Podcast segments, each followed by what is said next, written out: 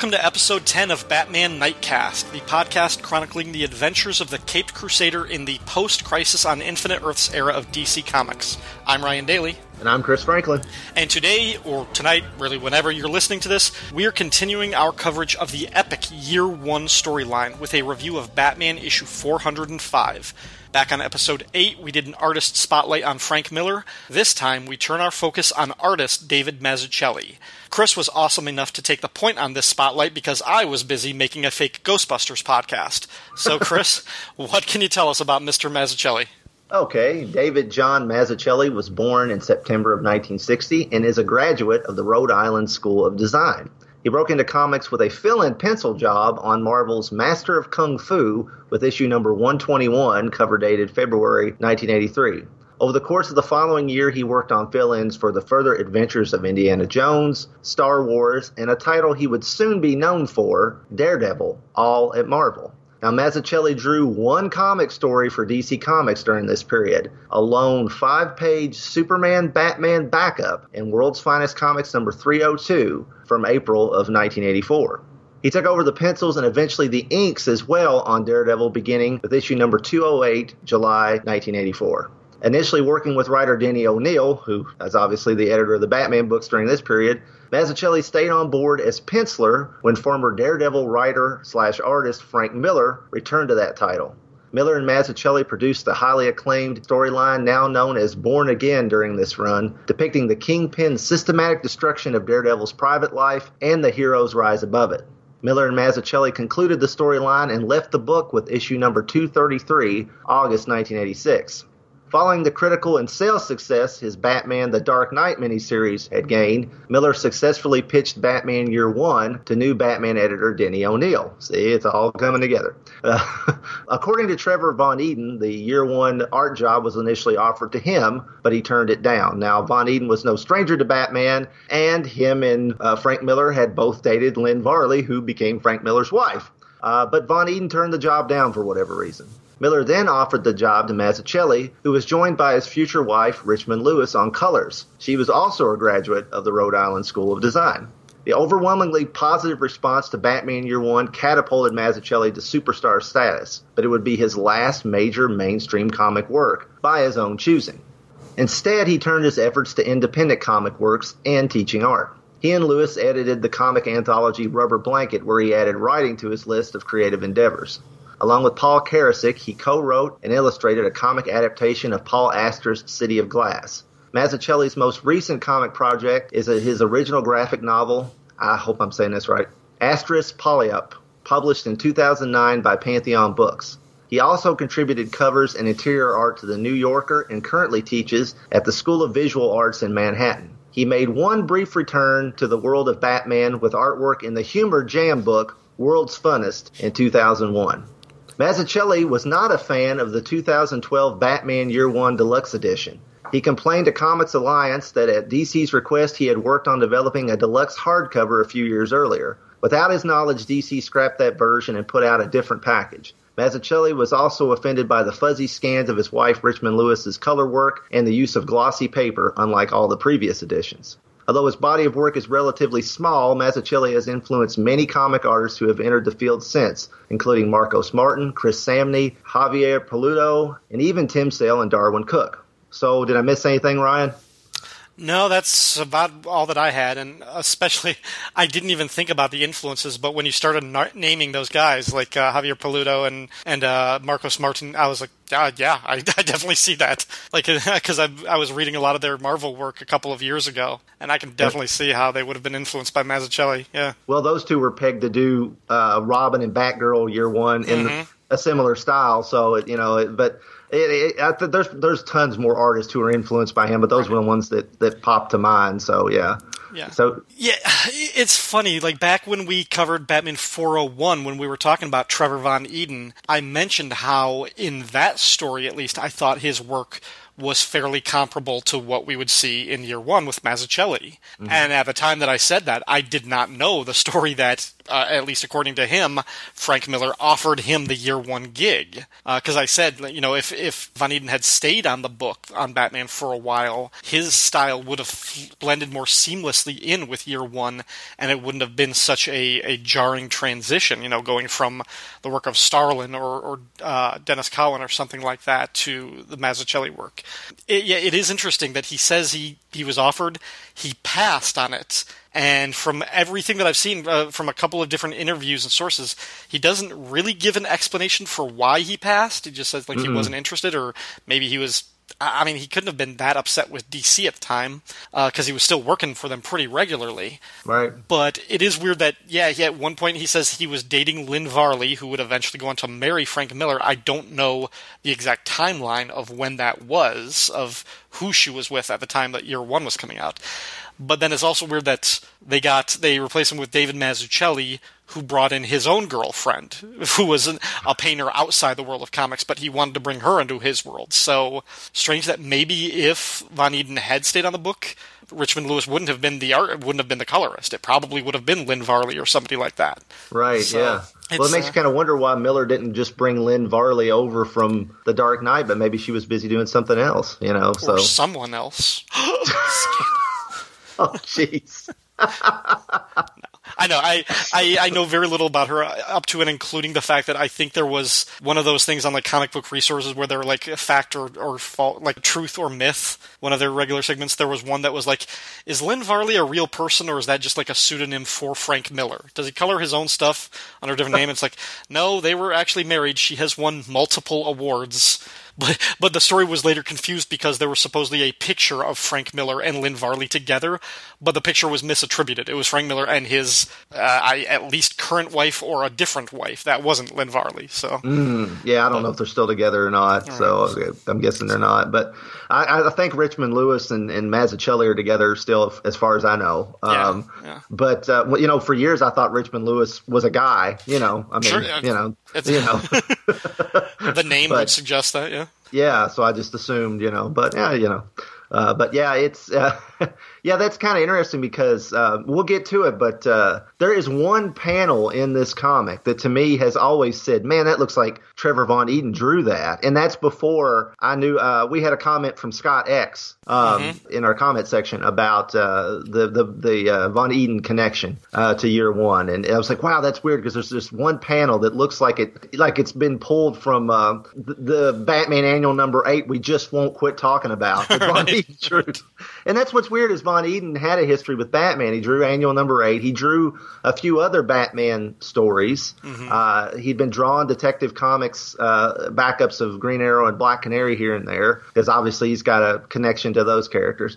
And he goes on to draw a couple of uh, arcs in, uh, or ink, or somehow illustrate a couple of arcs in Legends of the Dark Knight a few years down the line. He did the, uh, was involved in the Venom storyline that introduced the, the Venom drug that Bane eventually uses. Mm-hmm. Uh, so, you know, it's, that's not too far from this. It's just like three or four years. So, uh, it's really weird that he, if, you know, that he would eh, turn, turned it down. I mean, but, but yeah, you're right. You know, it's, it, if he had continued to do, Batman in that style, or even if they had him do the other fill in issues and then made Von Eeden the regular artist, then I think you would have seen, I mean, this look would have been cemented more as the Batman look, mm-hmm. you know. Uh, and I mean, it's it's a Batman look, but it would have been, I think, the Batman look yeah. uh, of the period. So it it has been interesting uh, to see what had happened there, but obviously that's not what happened. So.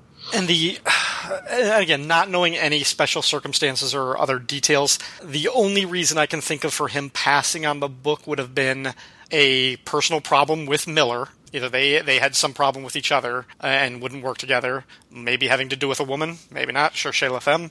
Or the other thing is he's actually exaggerating the story and it was never a serious offer that he do it. Mm. Um, I, I really have no idea.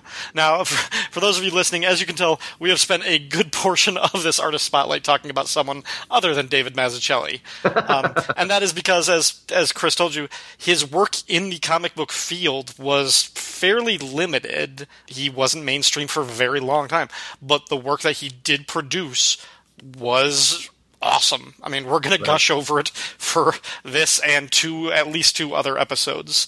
Um, it was just really good. It's just the, the body of work is not as deep and as as you know uh, all encompassing as some of the other artists that we'll be talking about. Right. Yeah. I mean, you know, I have that World's Finest issue. I bought it right off the shelf. There's no indication of what he'll become there. I mean, it's it's heavily inked by Rodin Rodriguez, who was a mm. uh, DC mainstay of the early to mid '80s, and he I liked his inks, but he pretty much would just drown any penciler that he touched. I yeah. mean, it, it, it, could be anybody underneath there. Uh, so it's not bad, but there's nothing special there. So uh, you know, I think I probably first saw his work uh, you know, on Daredevil. I didn't buy Daredevil regularly. I picked it up occasionally, but I had a friend who was a big Daredevil reader and fan, so I just read his comics. So shout out to my buddy Grover. He listens occasionally.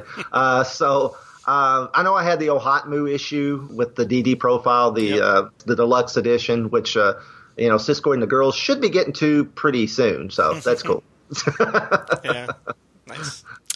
All right. Well, uh, with that taken care of, let us move on to our spinner rack segment and look at other comics that were released the same month as Batman 405, which was cover dated March 1987.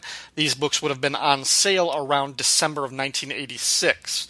So, just looking at the DC comics, uh, a couple of them. We were still in the middle of the Legends event crossover and everything. So we had Legends issue 5, and the major tie in issues from this time were all the Superman family of books Superman, Action Comics, and Adventures of Superman. The Superman storyline was, uh, that was, I don't know, for me, I guess I'd seen the Darkseid, the New Gods show up in Justice League and the JLA, JSA crossover like in 1980, 81, whenever that year was.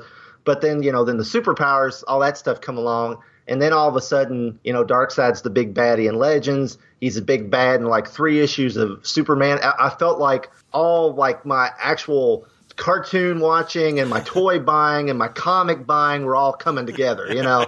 so so and and it, you know and, and really that's Darkseid's the big bad of the DC movie universe, you know. So that all stems from this period, you right. know. Uh, so, uh, and of course, a similar storyline was done on uh, Superman the Animated Series. So, you know, this is actually actually fairly influential, which is cool. So, uh, yeah, I was I was uh, I was a fan of of the Superman comics at this time, and it was it was cool to see it. Um, a couple other things that jumped out at me. Um, Adventures of the Outsiders reprints last year's Christmas Tale from the Baxter series, The Outsiders, and I actually interviewed Mike W. Barr about his Batman Christmas stories for back issue last year. So, uh, so that just popped out at me. But uh, now over in the regular Outsiders title, which is the Baxter series, Batman is back in issue number 17. There's even an advertisement in the floppy of this issue, Batman 405, that says, you know, Batman's back. And it's got the, the outsiders looking all stunned with Batman's shadow over him, you know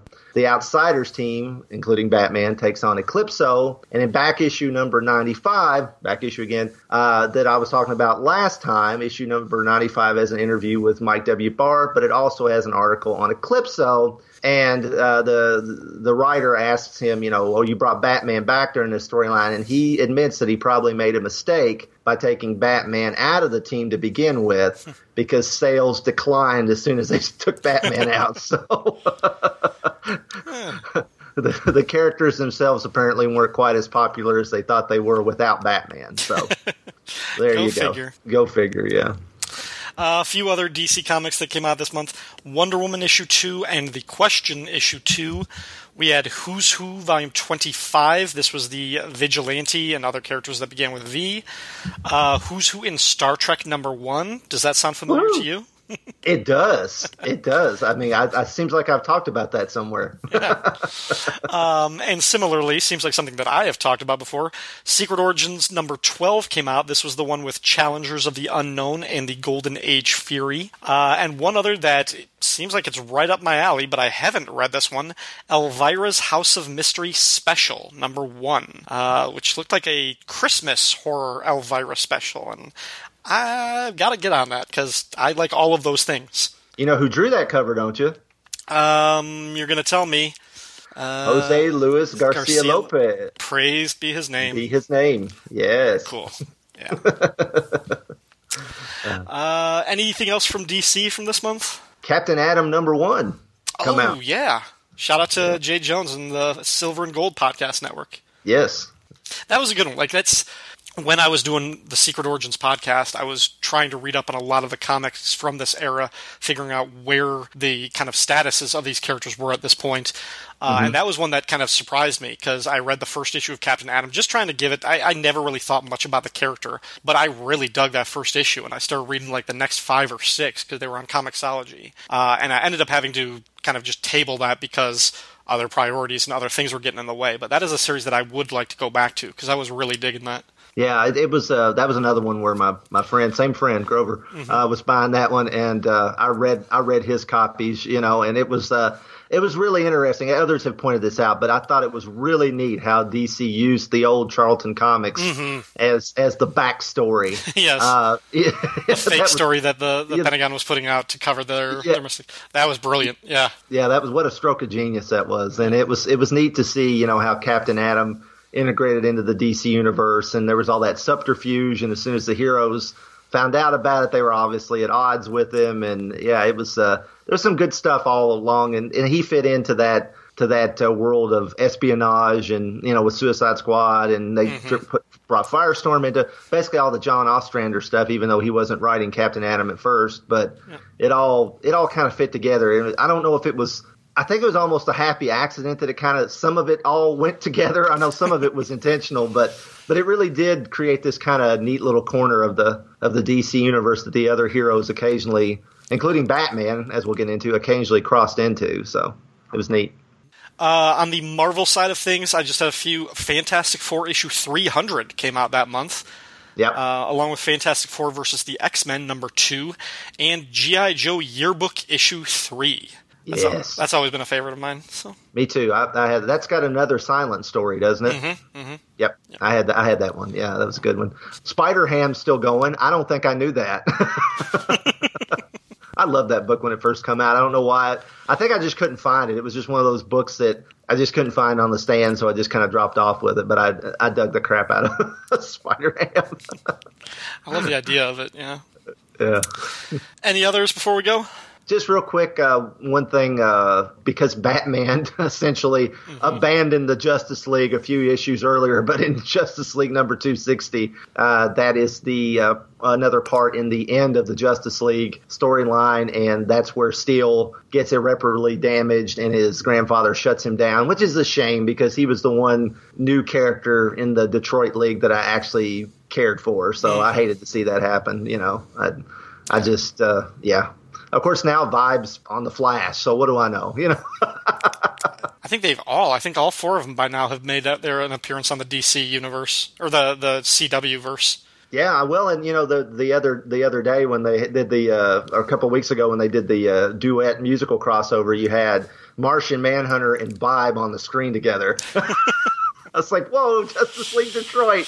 If they just had Steel come over from Legends of Tomorrow and Gypsy come through the portal, I was like, wow, what a reunion, you know?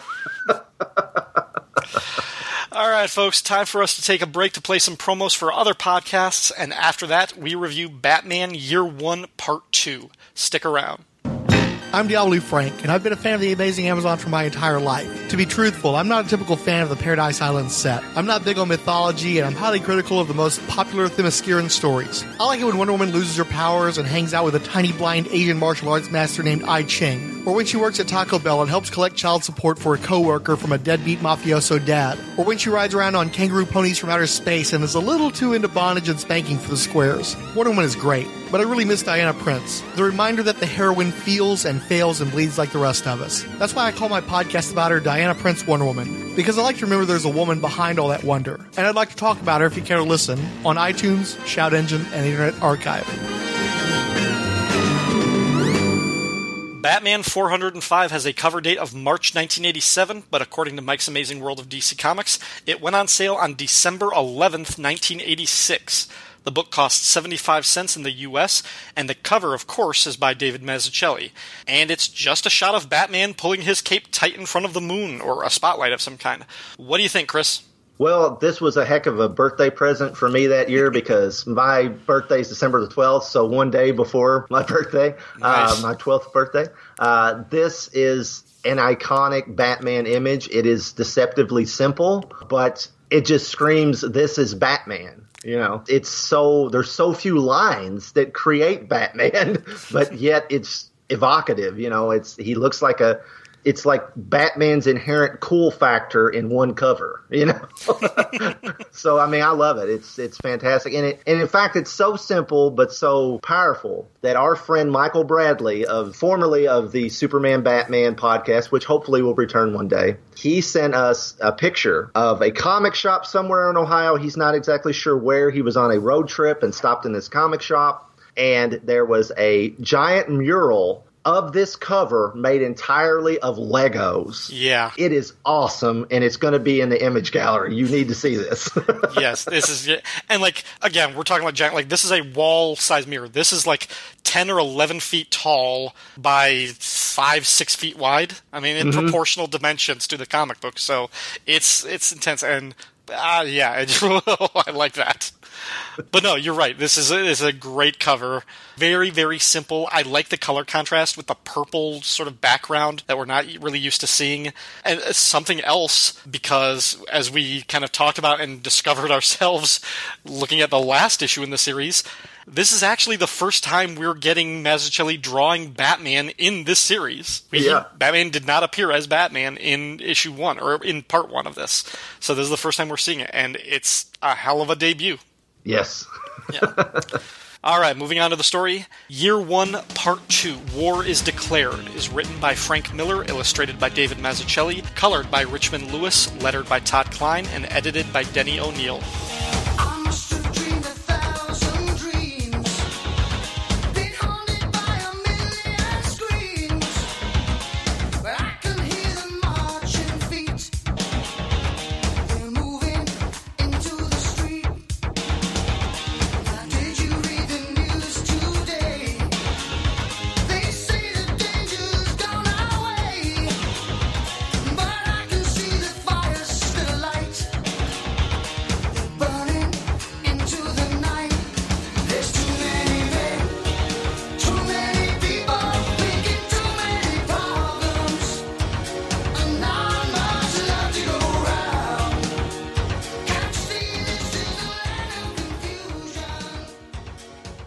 On April 4th, Lieutenant Gordon is stuck in a rain drenched bumper to bumper traffic trying to get to a hostage situation in the Brigham Circle part of Gotham. One of Gordon's few loyal subordinates, Sergeant Merkel, briefs Gordon on the radio.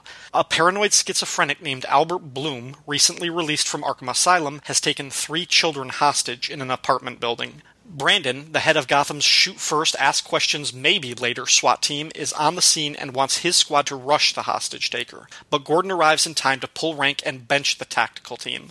Then Gordon approaches the apartment building, and in plain view of Albert Bloom, Brandon, Merkel, the rest of the cops, the press, and his pregnant wife Barbara watching on TV, Jim Gordon removes his gun from his holster, puts it on the ground, and walks into the apartment. Inside, Gordon walks up the stairs, battles his fear, and confronts the crazed hostage taker. When Bloom takes his gun off the kids, pointing it instead right at Gordon's face, Gordon is able to disarm and subdue the man, meaning he punches his lights out. The next day, Brandon complains about Gordon's methods to a sympathetic Commissioner Loeb. At the same time, Jim Gordon practices his marksmanship at the firing range. His hands are steady and his aim is true. He could have shot Albert Bloom dead, but unlike Brandon's SWAT goons, he hates using his gun. That night, while Gordon lies awake in bed, still wondering how he'll raise a son in this hellish place, a strange figure casting the shadow of a bat stalks the rooftops of the city. April 9th. Gordon enjoys a night off of work, a night with Barbara cooking dinner and massaging his shoulders. Then the phone rings. Sergeant Merkel is babbling something about reports of a giant bat. Across town, three kids are boosting a TV out of the window of a 20th floor apartment. With an animalistic growl, Batman leaps down the fire escape between them. One of the robbers is so terrified by the sight of the Batman that he loses his balance and topples over the side of the fire escape. Batman is just as scared, scared of causing a death, even of a criminal, and lunges forward to catch the kid before he falls to his death. But holding the boy up over the fire escape leaves Batman in a vulnerable spot, and the other two robbers attack. One kicks at Batman, the other tries to smash the stolen TV over his head. But the Dark Knight's training and resolve are enough. Even with one hand occupied, he's able to take out the two punks. Then he pulls up the third one, who has passed out from fear, up on the fire escape. So, Three criminals captured and no fatalities. It wasn't graceful, but with a lot of luck, he got the job done. May 15th. Gordon gathers the detective squad in the muster room to pool the reports of the so called Batman, who, by their numbers, has committed over 70 acts of assault in the last month. Detective Sarah Essen lights Gordon's cigarette, while Detective Flass shares his personal encounter with the Batman and how he ended up with a broken arm and a neck brace. As Flass tells the tale, he received an anonymous tip about a major cocaine delivery and went to arrest the traffickers. He had single handedly subdued nearly all of them when a hideous black creature with a 30 foot wingspan dropped down on their midst. Flass says bullets have no effect on the bat. Of course, the truth, as we're able to see it on the page, is that Flass was there probably to run security for the delivery, or at the very least collect his payoff for looking the other way. But when the Batman arrived, he targeted Flass for a special beating after the crooks were taken care of. On May 19th, the mayor hosts a gathering of Gotham's wealthy elite at his mansion. In attendance is Commissioner Loeb, who brushes off a phone call from Lieutenant Gordon asking for more men and more money to expand the Batman investigation. Loeb views the Batman as nothing more than a distraction for the public, and as such is in no great hurry to bring him down. Also at the mayor's shindig is Carmine Falcone, who tells the commissioner that his criminal empire is under threat, not just from the Batman, but from the crusading assistant district attorney, Harvey Dent. But there's one more attendee that no one at the mansion expected. Batman snuck onto the grounds, silently knocking out the guards and each one of the chauffeurs parked outside. Finally, when he's ready, Batman throws a smoke grenade through the window and then ignites plastic explosives that blow a hole in the wall. Gotham's prime movers and shakers, both in and outside the law, stare aghast at the Dark Avenger standing in the smoke. The Batman utters a stern warning. From now on, none of them are safe. The next day, Commissioner Loeb orders Gordon to take down the Batman immediately, no matter the cost. Gee, I wonder if he takes Batman seriously now. On June 2nd, an attractive blonde walks down a dangerous street in the East End. A mugger rushes out to attack her. She screams and runs. Batman watches all of this, but makes no effort to help, because he knows the woman is in no real danger, because the blonde is actually Detective Essen, and the mugger is another undercover cop. In fact, there are cops all around waiting to pounce on Batman as soon as he appears. But he doesn't. He's wise to their stakeout and stays hidden. June 5th. Carmine Falcone's bodyguards find their boss trussed up naked on his bed. Batman didn't just tie him up, he stole his Rolls Royce and drove it into the river. Falcone orders a hit on the Dark Knight. June 6th. Lieutenant Gordon visits ADA Harvey Dent. The Batman knows where Gordon's men are setting traps for him. Maybe he has a source in the police department or the district attorney's office. Not only that, but he's ramped up his targets on Carmine the Roman Falcone, Gotham's untouchable crime lord that Dent has been trying to bring down forever. Maybe Gordon suspects the assistant district attorney of some extracurricular crime busting in a bat costume.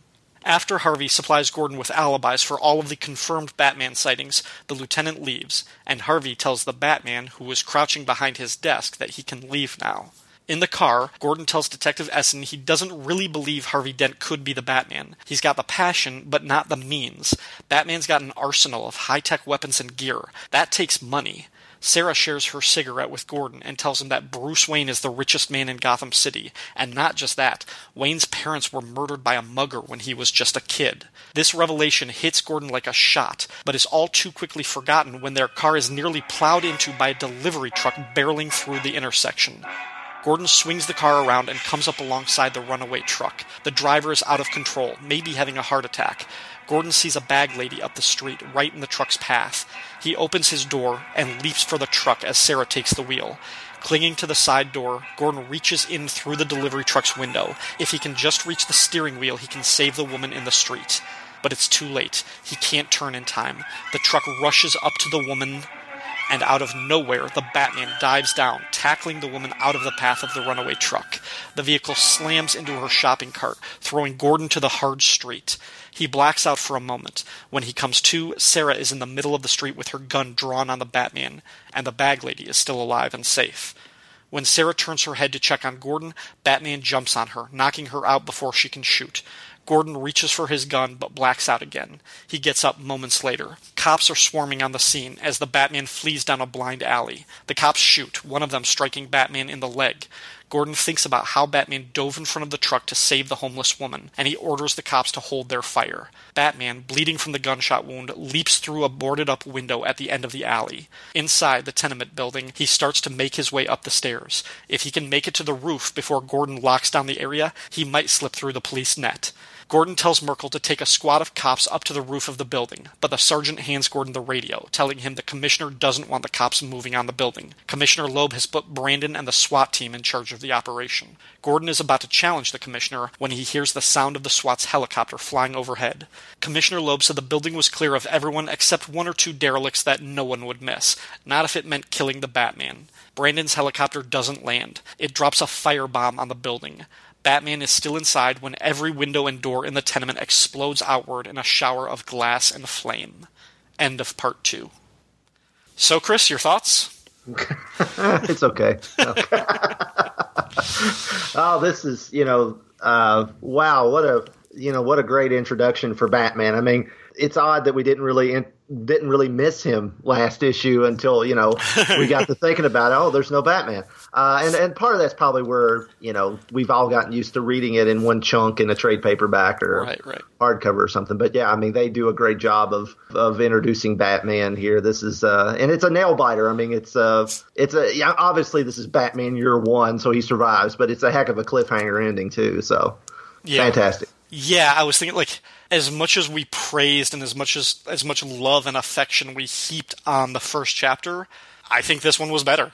Yeah. Um, because the first chapter was sort of the origin story. We get to see what makes these characters, what pushes them to the point where they're going to become the men they are now.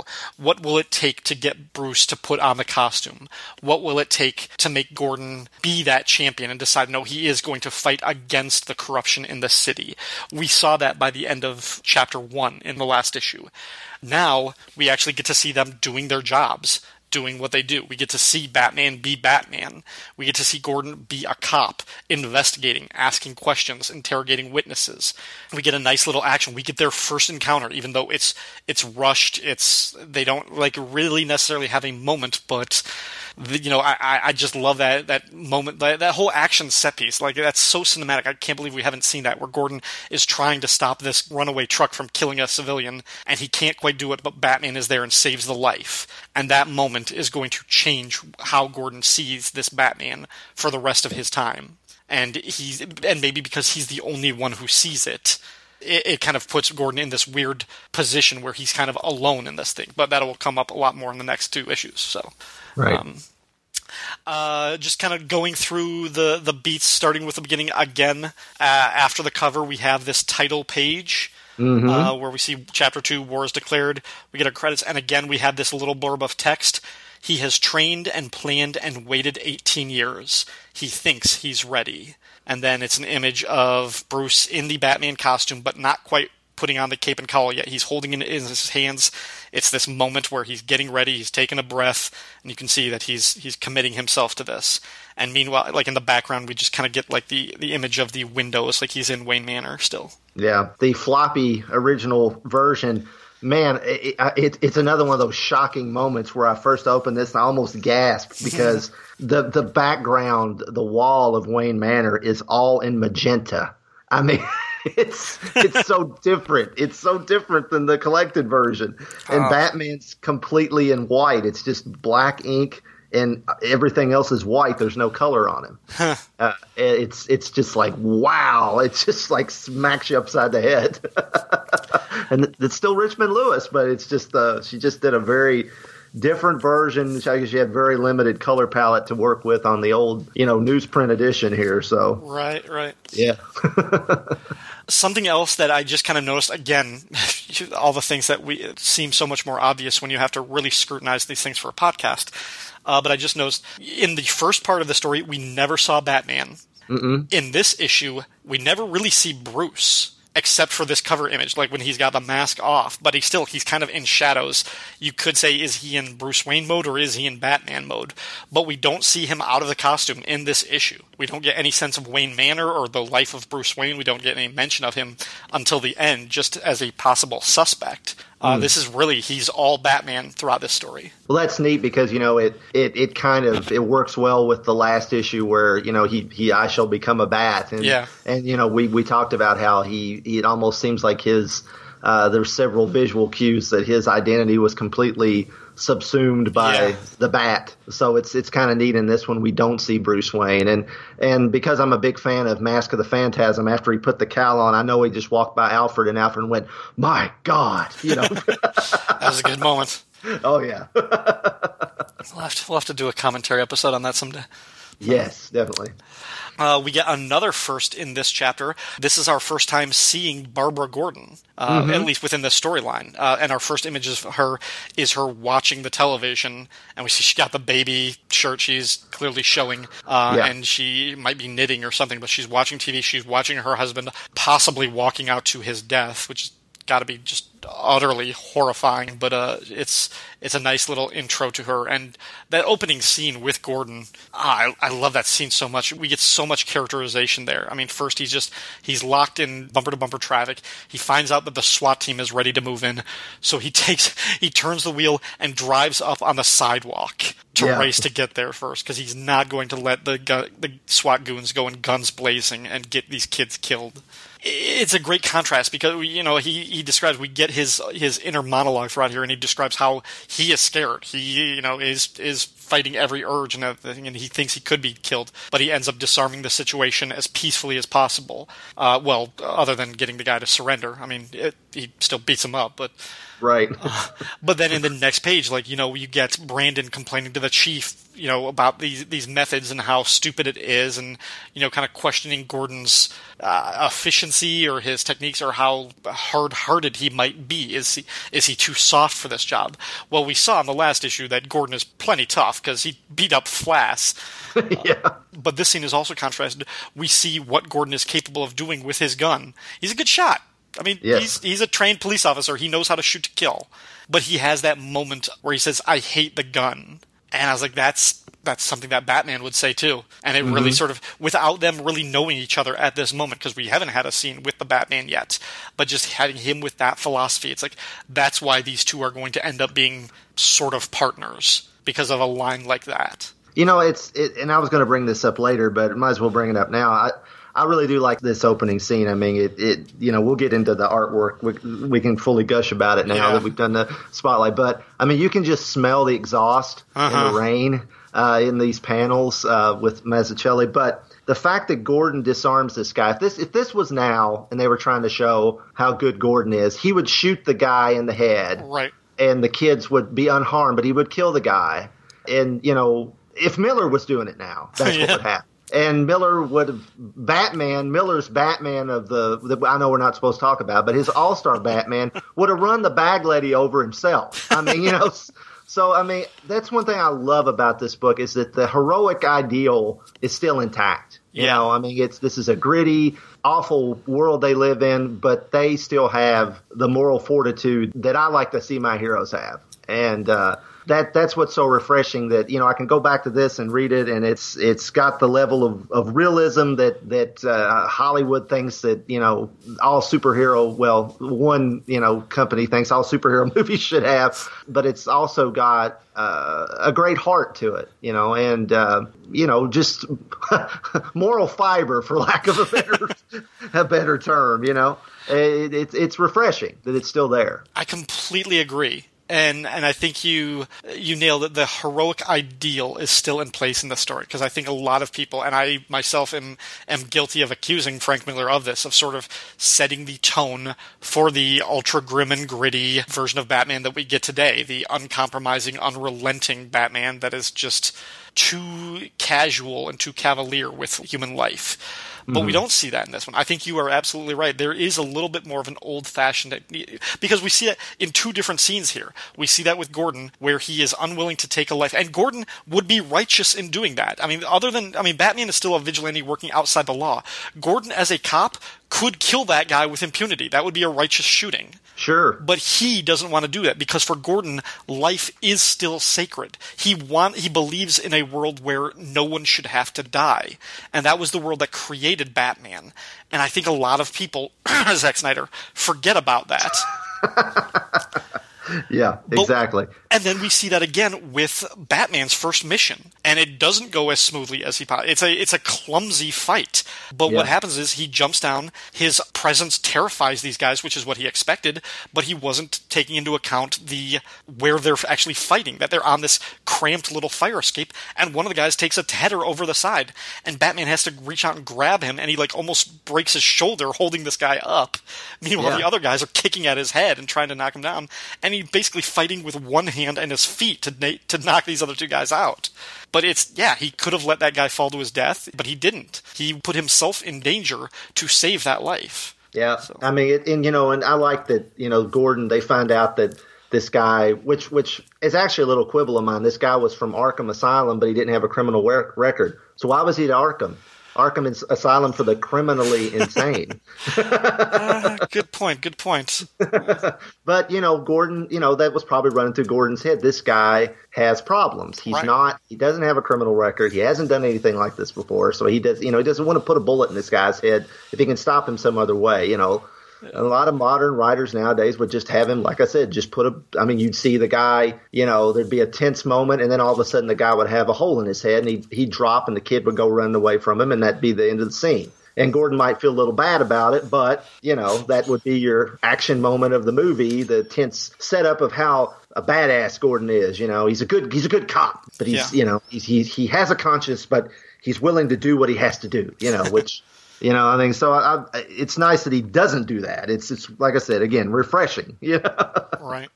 On page uh, six, maybe on it's the night of April sixth. Our first shot of Batman running across the rooftops. I love this shot so much. This just silent panel. There's like no words or anything to interfere with this. It's just him along the roof. You see like the the water towers. You see laundry held up underneath it. And I just I had this craziest memory the first computer that we had it was in my brother's bedroom, which after he moved out became my bedroom. But our first computer, he used to use like Microsoft Paint or something like that and just do like uh-huh. kind of like do like his own little designs and his own little image. He was he was a better artist than me by by far. But I remember he did just like with Microsoft Paint, just like using like black and blue, did a version of this image, and that was like our desktop wallpaper on that computer. Oh wow! um, and it, it, it, I mean, it looked close enough. I mean, it's just it's all silhouettes and a lot of straight lines except for the bat. And but it was cool. But I just remember that being on there for a while, and I thought that was so cool. So it's so yeah, I've always loved that as just an image of Batman. That's yeah. well, it, it's it's really it's a really nice introductory image because the figure of Batman is tiny, his cape spreading out, but the city looks big. It's dark. It's scary. You know, it's like he's this little tiny, you know, tiny being in this huge, ugly world. You know. Uh, so I think that I mean it kind of it kind of shows you know the stage that he set himself upon. Right. Yeah, and the, the size, the, the scale, he does look small. Nobody knows him yet. He's a he's a small figure in this world. He's still a mystery. He's still something you would have to look out your window at just the right time to be able to see this, and that sort of lends into the kind of urban myth, the urban legend aspect of the character that nobody really would believe in this thing for a long time until they had harder proof. Right. Yep. Yeah. Yep. Later on that page, we get our, our first reference to Superman. Yeah, we do. we do. Because Bar- Barbara says, "Don't have to go to Metropolis for a Man of Steel," as she's rubbing Jim's shoulders. We're still in the DCU. yep, yep, and it's I like that too. It didn't have to be any more obvious than that. Um, it's nice to sort of put this on a, a timeline, though, that at least at this point, Superman does predate Batman. Superman yeah, as, Superman as a character. Yeah, and I agree with that. Superman, they it can be close. They can be like close to each other in their debuts, but Superman should be around before Batman is. I think so. Yes, Zack Snyder. Uh. Uh, um, the the panel on the page we've already talked about the where Batman comes down and stops the guys from well he doesn't stop them from stealing the TV because the TV hits the pavement. I know. I thought about that too. I was like, yeah, you didn't you didn't save any of that property. Just but panel three, where Batman's reaching out for the kid, Yep. that's my Trevor Von Eeden panel. I can see it. Yeah, it's it's the it's the kind of sketchy lines underneath the eyes and his mouth. Yeah. the, the, the sketchy lines around his mouth. That looks like. And I think Mazzucchelli has actually commented on, a bit, uh, you know, he was a fan of, of Trevor Von Eeden's work. I believe he, I believe I've read that somewhere. So I don't think Trevor Von Eeden came in and drew this panel. I'm not even sure he was referencing him at all, but it just that's the one panel that's always made it. It's like, man, it looks like Trevor Von Eeden drops in and drew this panel even before we knew all this strange connection, if there is one. So, uh, yeah, that that's I just wanted to bring it up while we were going over it. No, I, I see it too. The like, if not for the ears, I think the ears sort of set it apart as this early year one Batman. But if not mm-hmm. for the ears, like that could have been referenced or something from one of Von Eeden's earlier Batman stories, like the annual or something else. But no, good, yeah, good catch. Oh, oh, and I like I like the description on that page as he, he kind of like mentions, I come in close on the one who looks the strongest, throw him a growl I've brought all the way from Africa. Mm-hmm. I, ju- I just like that idea that like just to, to further enhance his image of like this this monster this creature that Batman would growl like that like a jungle cat when he strike when he leaps into action or something like that like that's just a really cool detail that I've never heard but I think that's great Well, see, that's why I think I'm everybody likes to make fun of Christian Bale's Batman voice, even though I think most people most people like him as Batman, you know. But Sure, yeah, yeah. Uh, and I and I do, and uh, but you know they like to. But honestly, it, it got a little nuts in the Dark Knight in a few places. But I liked I liked it better in, in Begins. He went a little overboard with it in Dark Knight, but I liked that he did that because I remembered this. I figured, you know, and of course then Kevin Michael Keaton gives us a little raspier voice, and then Kevin Conroy does, but. The, the put on growly voice makes sense if you're going to reference Miller, which they did a lot in those movies, you know. So it, you know, it, it's it's there. It's it's on the page right there. So I'm trying to think of now, like, what if Batman had, or what if Bruce Wayne had such like a signature voice, like that you would like always like that. No matter how hard like he dressed as Batman, like you would just like hear him talking to it. Like, like imagine Bruce Wayne had like Bobcat Goldthwait's voice. and you just see, and like all of a sudden, like you just see Batman, and you're like, um, Bobcat? It's like, no, I'm, I'm Batman. It's like, no, I, I, I recognize that voice, dude. It's like, like, or what if, like, what if Bruce Wayne talked with a lisp? Like, just like, what if he had any number of just kind of like vocal like giveaways or whatever that he would have to disguise his voice because otherwise, like, um, yeah, I Bruce, I talked to you. I've had meetings with you. Well, Val Kilmer does have kind of a lisp, so uh, you, yeah. know, you know all the different the Batman. It, like almost every Batman actor's had some kind of facial beauty mark or mole or something. It's Yeah. like. You know, make sure you put the mask over their that part of their face. You know, so uh, good stuff. Um, once we get to the scene with the uh, the cops in the muster room, first I like the three different artist interpretations of the Batman behind Gordon. Man Bat, Dracula, and a pretty good Batman. Yeah, yeah, decent. Yeah. So, uh, I remember when I saw this the first time I saw Flass with the neck brace and the broken arm. I was like, "Holy shit! Is that what Gordon did to him at the end of issue one or at the end of part one?" Like, I, I thought that too. Yeah. like we don't. And then like we, I, I this is gr- just a great detail because Flass is like the one who's like, "No, Batman. He he's not human. He's not. like He's totally spooked." And when he tells the story, I love the unreliable narrator aspect of these of these panels where it's just like he's try, he's like, "Yeah, I was called in by Nano's tip. I'm busting the guy." And we see here he's collecting his payoff money. Yeah, it's it's so great that the the text versus the image, Yeah. the juxtaposition of them is is is fantastic. And you know where Batman's dropping down on top of them.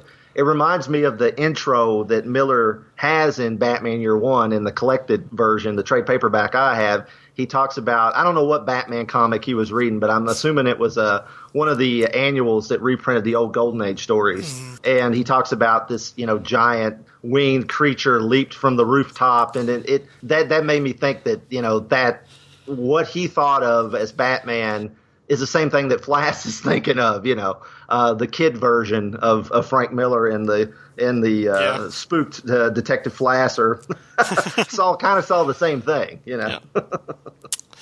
Uh, how much do you love the whole sequence at the mayor's house? Oh, that's that's fantastic. Yeah, I mean it, it. It's cool that they you know they show the mechanics of of, of how Batman works. You know, it's it's uh, Up to and including he's skulking around with a backpack.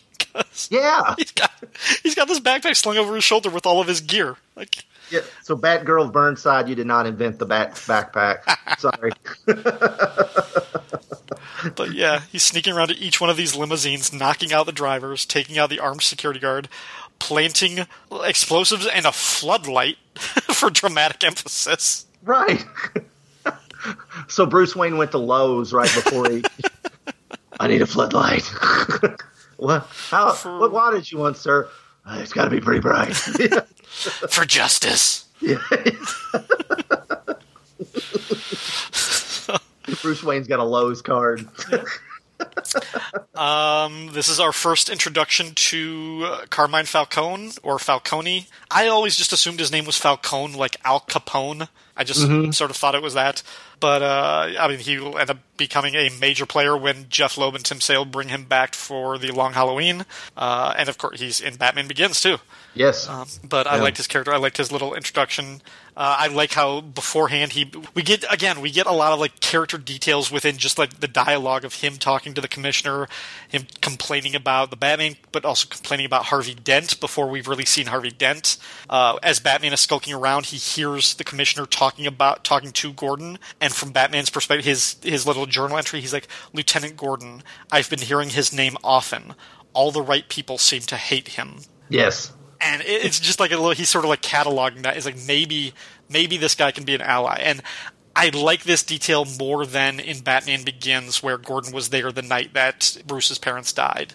Um, Yeah. where he like kind of he kind of seeks out gordon before he's got the costume and everything.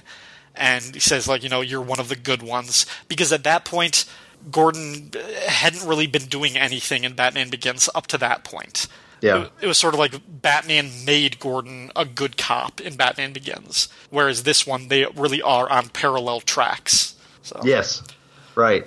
Uh, th- there's one. There's one panel that's. Uh, it's the third panel on page 14, uh, where you know Batman puts the. He's getting ready to put the fire out uh, in the little tray, and and the, the the way the lights hitting him, and you can't see his ears. He could be Zorro right there. yes, and and I love that because obviously Zorro, Batman, pretty much is Zorro with a bat motif, um, and you can just imagine Zorro coming into a, a hacienda full of dons and and commandants there in old California and, and doing the exact same thing, you know, Yeah. and maybe smiling and laughing a little bit more about it as he did it, but. Uh, and I love me some Zorro, so uh, I've, I've always liked that. And yeah. can I just say one thing about this sequence? Screw Kevin Smith, okay? Screw Kevin Smith.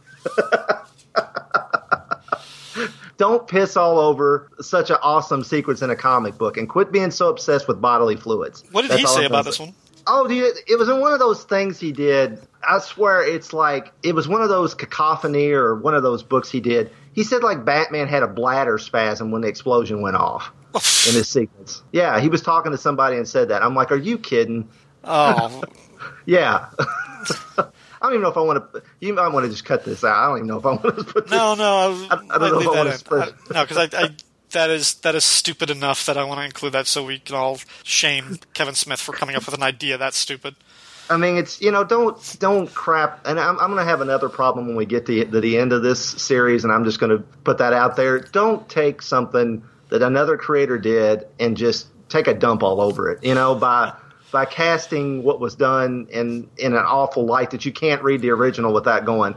Oh yeah, that idiot did that. You know, I mean, I'm sorry, but that's just. And I like some of Kevin Smith's other stuff, but that Yeah, was yeah. just you know, don't do that, man. Come on, you're you're you can be better than that. You know, don't do that.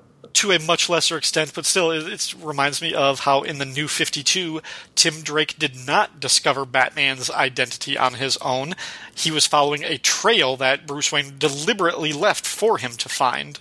oh, brother, I didn't know that. Yeah, it was stupid. Uh, Oh, anyway, jeez. back to that page though. That amazing page of Batman in the smoke in the in the crater that he's just blown in the wall with like the fire from the food and everything.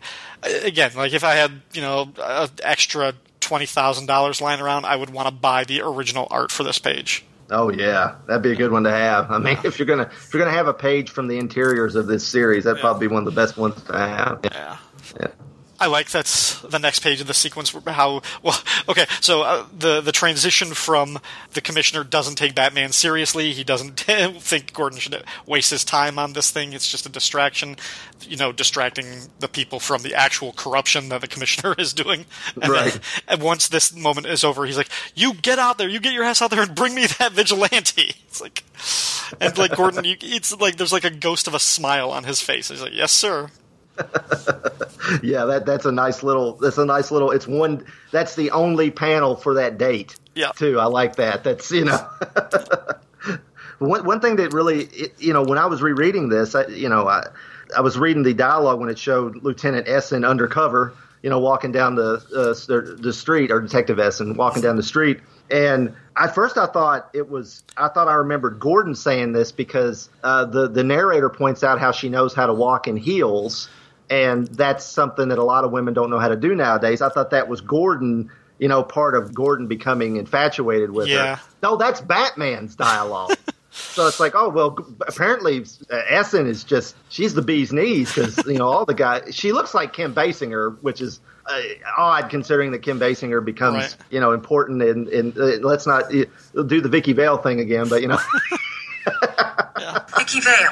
uh, no, no, no, yeah, it's it's clear that she is meant. To, I mean, she's got, and we'll see that later on in like close-ups of her when she's in the car with Gordon. Like she's got like old Hollywood style looks. Like she's she's got that look of like a a, a woman in a crime noir story or something. Um, yeah, she got that Veronica Lake kind of look about her or exactly. something.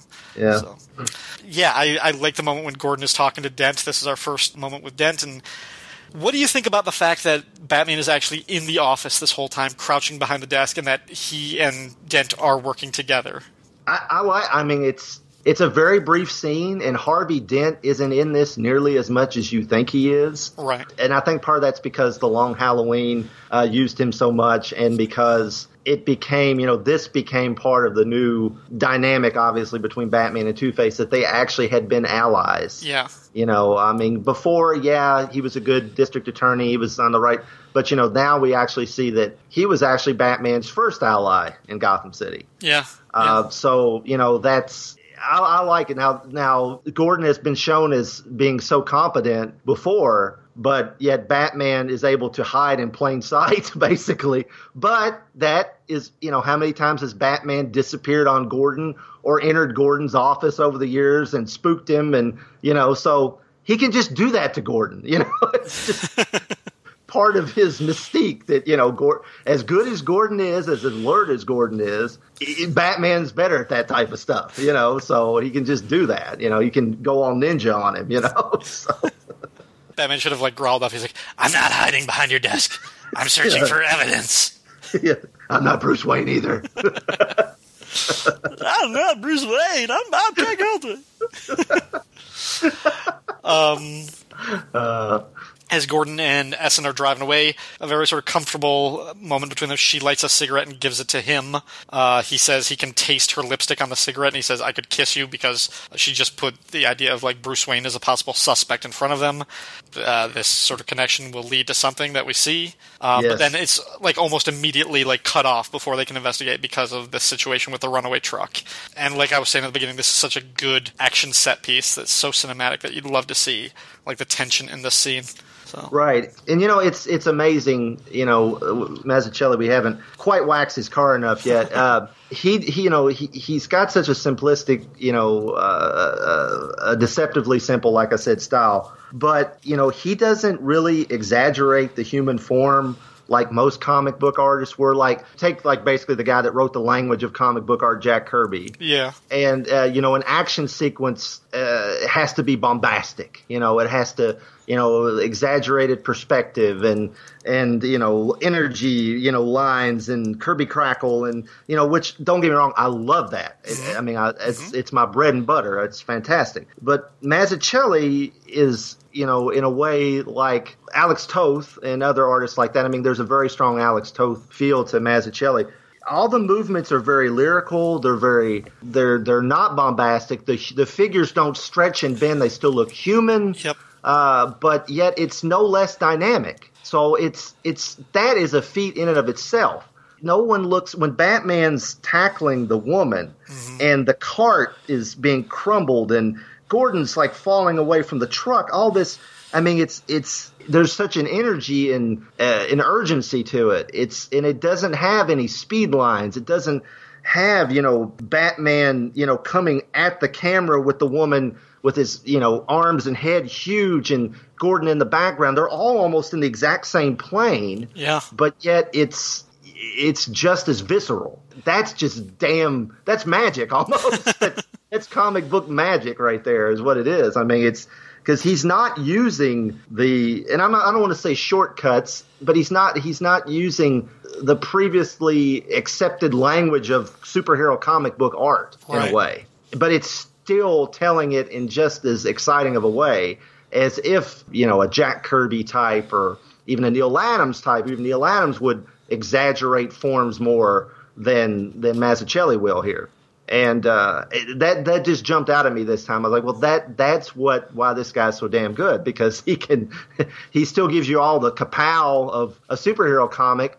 He doesn't he doesn't alter his style from the the super quiet moments of Gordon talking to Dent in his office. Yeah, I mean, I just I, I don't know enough about the language, the vocabulary of art to really to get into it to explain why I love it.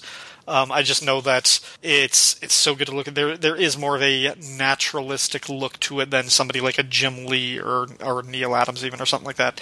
But the characters all seem to have the right kind of gravity about them, the right kind of like weight and everything, and, and you feel that and you sense that. So the an action beat like this feels true. This feel mm-hmm. and and there's like the, uh, things are moving at the right pace and everything. It doesn't.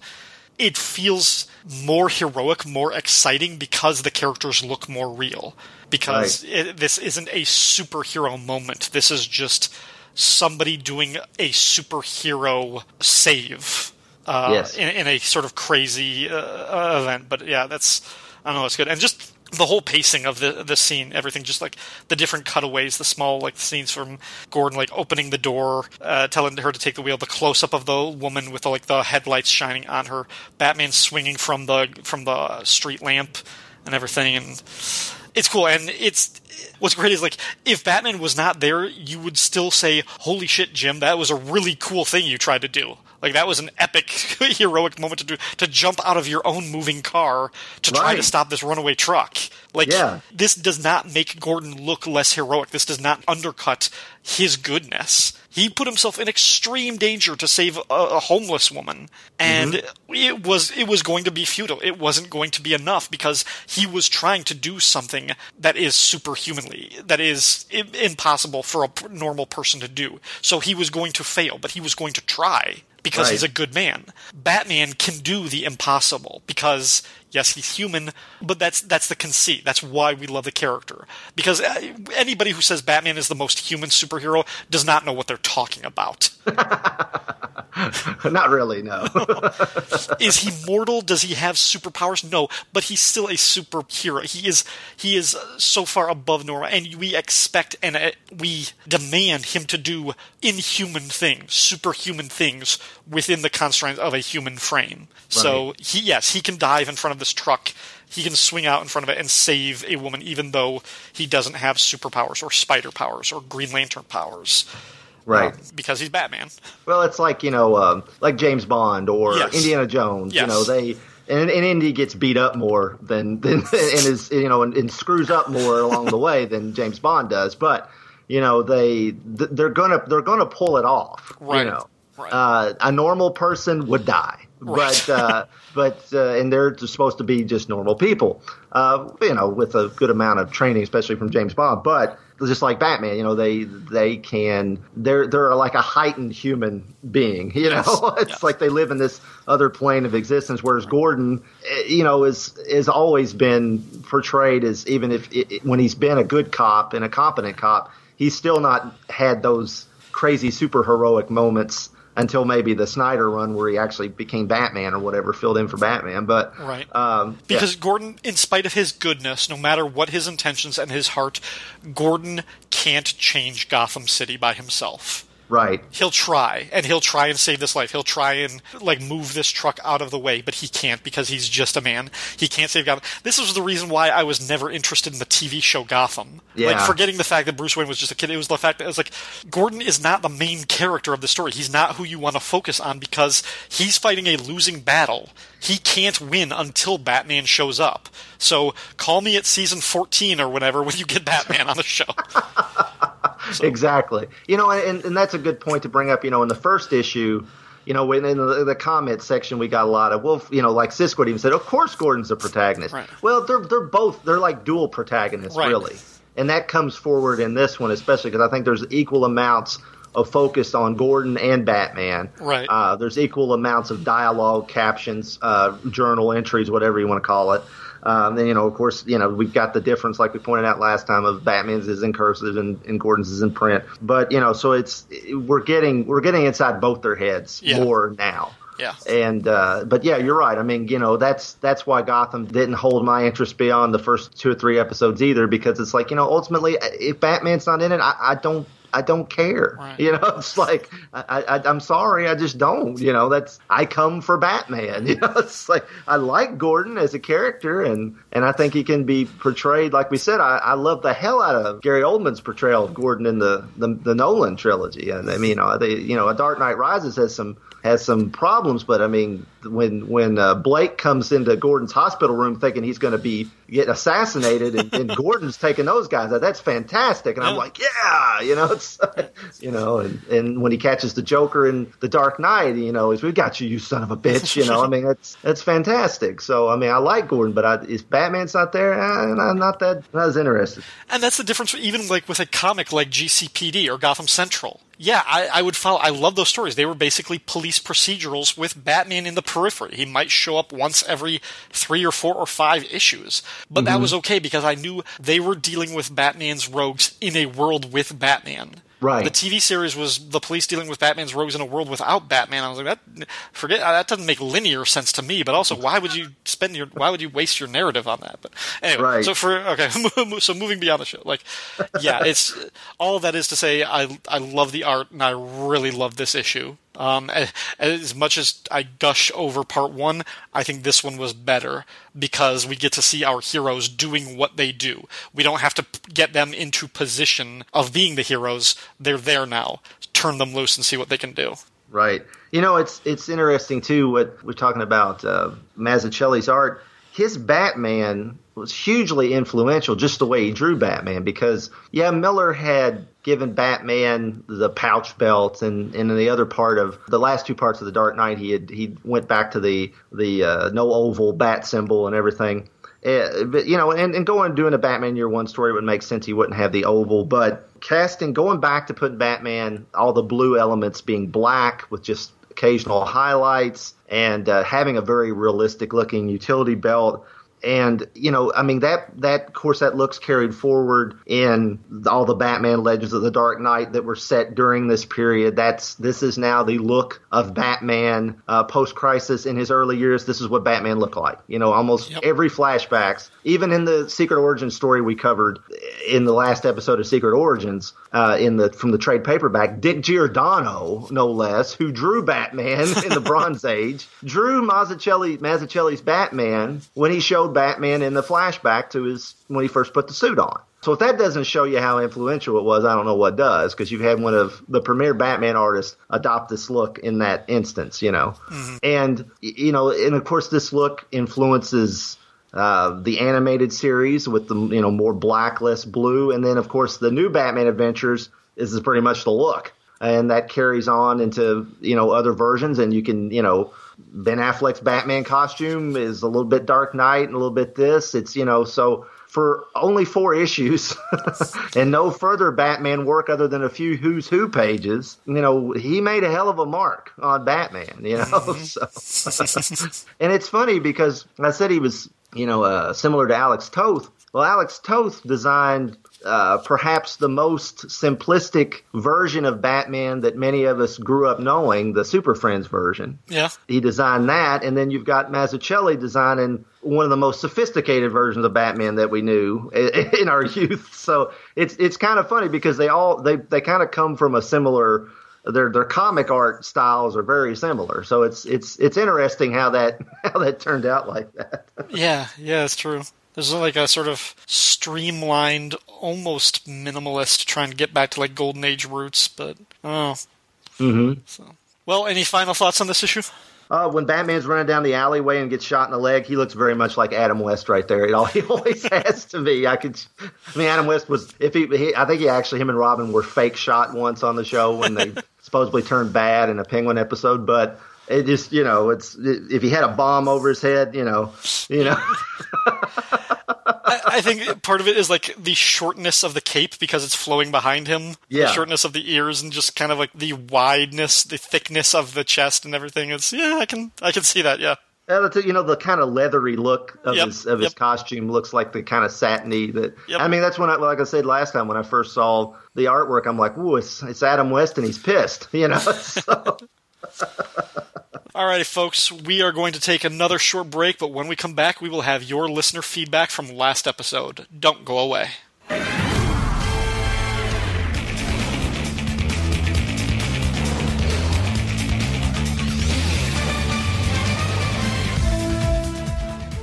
Two hundred and twenty-nine different characters spanning the galaxies of the Legion of Superheroes, presented across seven comic book issues.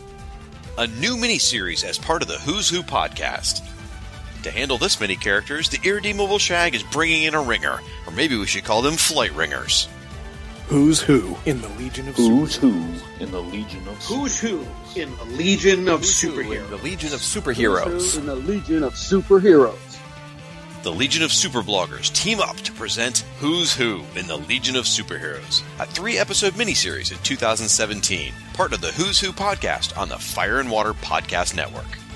Long live the Legion.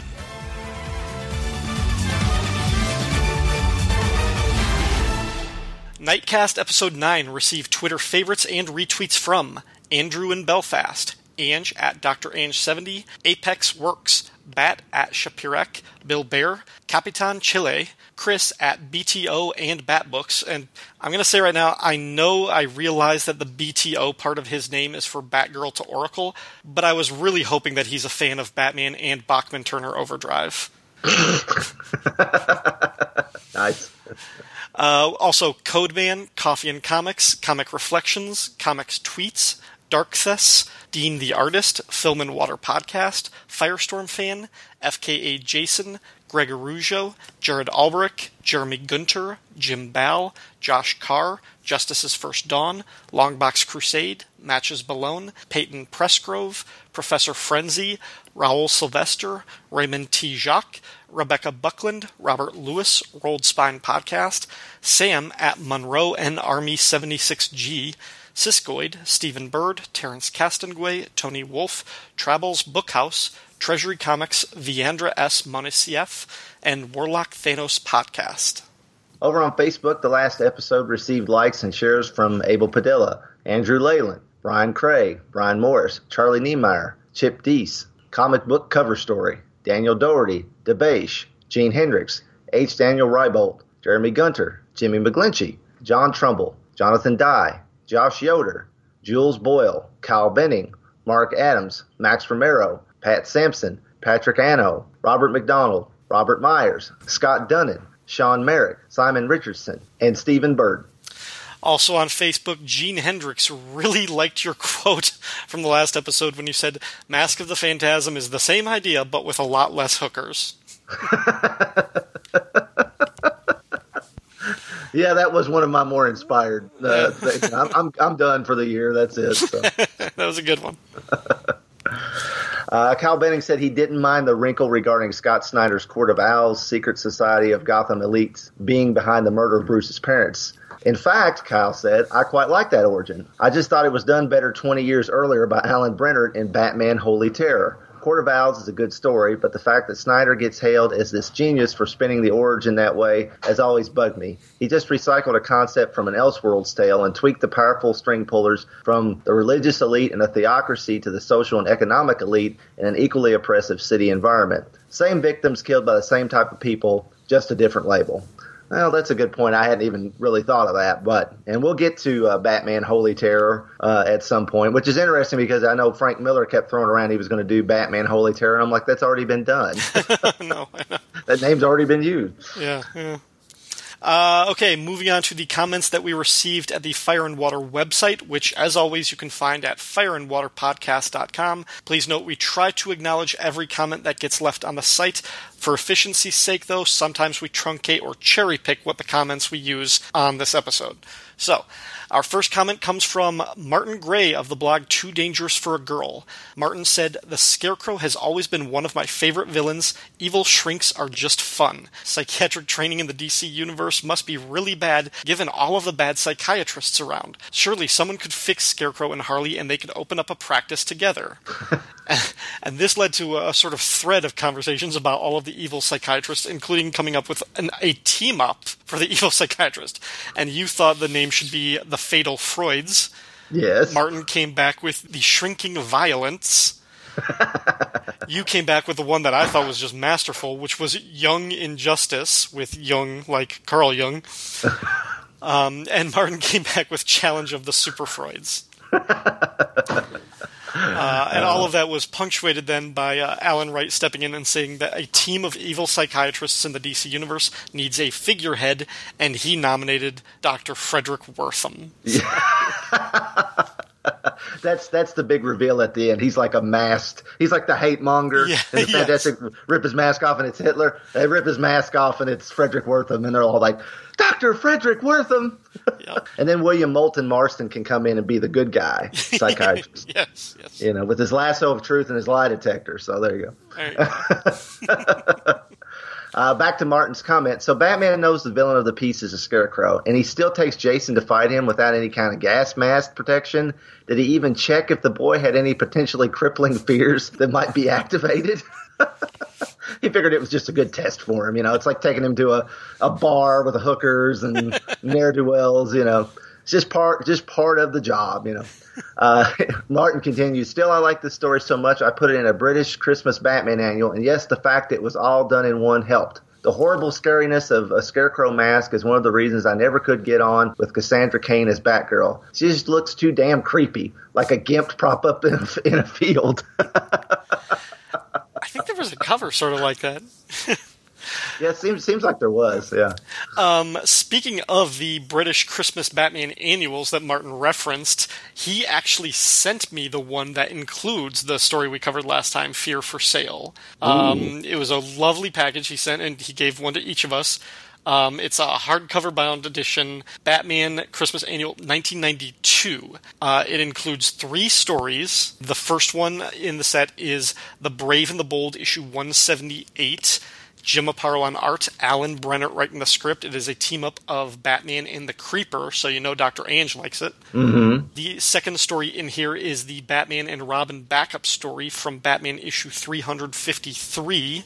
And then there are a few other features. There is a Poison Ivy pinup by Kevin Maguire, uh, and along with her, like a, it's like a Who's Who page, but it was like from one of the Who's Who updates. I don't know which one. Oh, actually, That's a loose leaf, I think. yeah, I think it is. It is from the. She got uh, like she got uh, sitting amongst poison ivy, and she's got like uh, calamine lotion. Or yeah, yep, that's it. Yep. Yep. Uh, there's also a penguin by Jim Aparo sort of pin up here. Mm-hmm. And then there's also a short little article written by Martin himself about the many lives of Robin, where he talks about Dick Grayson, Jason Todd, Tim Drake. Uh, and there's like a few little black and white sketches, including some of the early sketches of what the new Robin's costume would look like. Um, so very cool. The cover for this one uh, is a page that we gushed over a couple of episodes ago. It's not a Batman cover; it's an interior page from Detective 569 with Batman and the Jason Todd Robin drawn by Alan Davis about to dive onto the cat burglars. So it's a really cool one. And the inside cover is a, a Norm Breyfogle painting, which I think this was from one of like the masterpiece card sets or something. Oh, nice. Yeah. Uh, I got one too, so I get to share too. Uh, so I got Batman Annual 1993, and the cover on this one is actually the cover of uh, Batman number 465, where Tim finally joins Batman in his new Robin costume, and that is one of the covers in our graphic uh, on the Fire and Water podcast uh, website. Um, the interior pages have a uh, Batman stock art piece by Jose Luis Garcia Lopez. Praise be his name. Praise be his name. And uh, the uh, stories, it has a story called While the City Sleeps that is actually from way back in Batman number 30, August, September 1945, drawn by Dick Sprang, which is, you know, my favorite Golden Age Batman artist. Uh, so that's awesome. And then it has the two part Catwoman story. Uh, from Batman 460 through 461, the Sister in Arms two-parter that was uh, drawn by uh, Norm Breyfogle, and uh, Norm Breyfogle drew the cover too. I don't know if I mentioned that. Alan Grant was the writer, and Tim Sale actually inks the first part, which is interesting. That's an interesting art combo, and then the second part's Steve Mitchell as as usual. Uh, so yeah, this was this is fantastic, and I was just uh, I come back from uh, vacation, uh, driving all day, and, and found this package, and it just made my day. It was awesome. So thank you very much, Martin. That that was really really really cool, very generous of you, and and we really appreciate it. Absolutely, we love it. I love getting a package with a customs sticker on it because it means either Paul Hicks or Martin Gray sent me something good. So, Right. uh, back to the comments. Rob Kelly said, "In case you guys never get to it, my favorite moment of The Dark Knight Returns is in Book Four, when in the middle of the final battle, Robin notices that Batman looks tired and sags in his saddle like an old man. He notices that she notices and smiles like it's funny. The fact that we don't see Batman in this moment, the shot is of Robin reacting, is what makes it so powerful. And even though the series is justly famous for its ultra violence and dynamic action beats, it's these quiet moments of grace that I think make that mini more well rounded than a lot of people remember. That might partly be because the Frank Miller of the 21st century seems to regard that kind of subtle character stuff with disdain, if not outright mockery. Yeah, that yeah, definitely.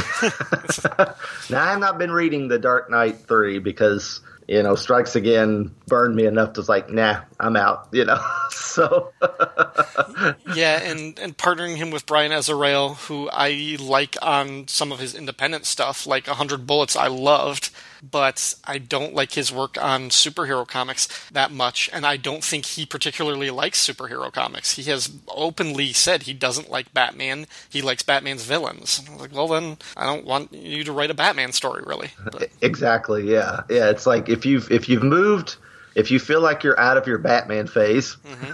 then don't write Batman. Yeah. It's you know you can just you can just see the dollar signs in their eyes. I think it's. and uh, I hate to accuse them of such things, but if you don't want to do it and you're doing it, then come on, what are you doing it for?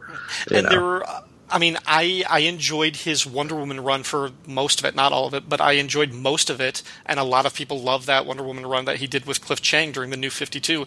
Uh, but as I mean, Nathaniel Wayne kind of pointed out to me, and I, I didn't really realize it at first, but Wonder Woman herself is the least interesting character in that series. It's really Brian Azzarello having fun with all of these other God characters. And I'm like, yeah, that's a good point. He really doesn't care about her.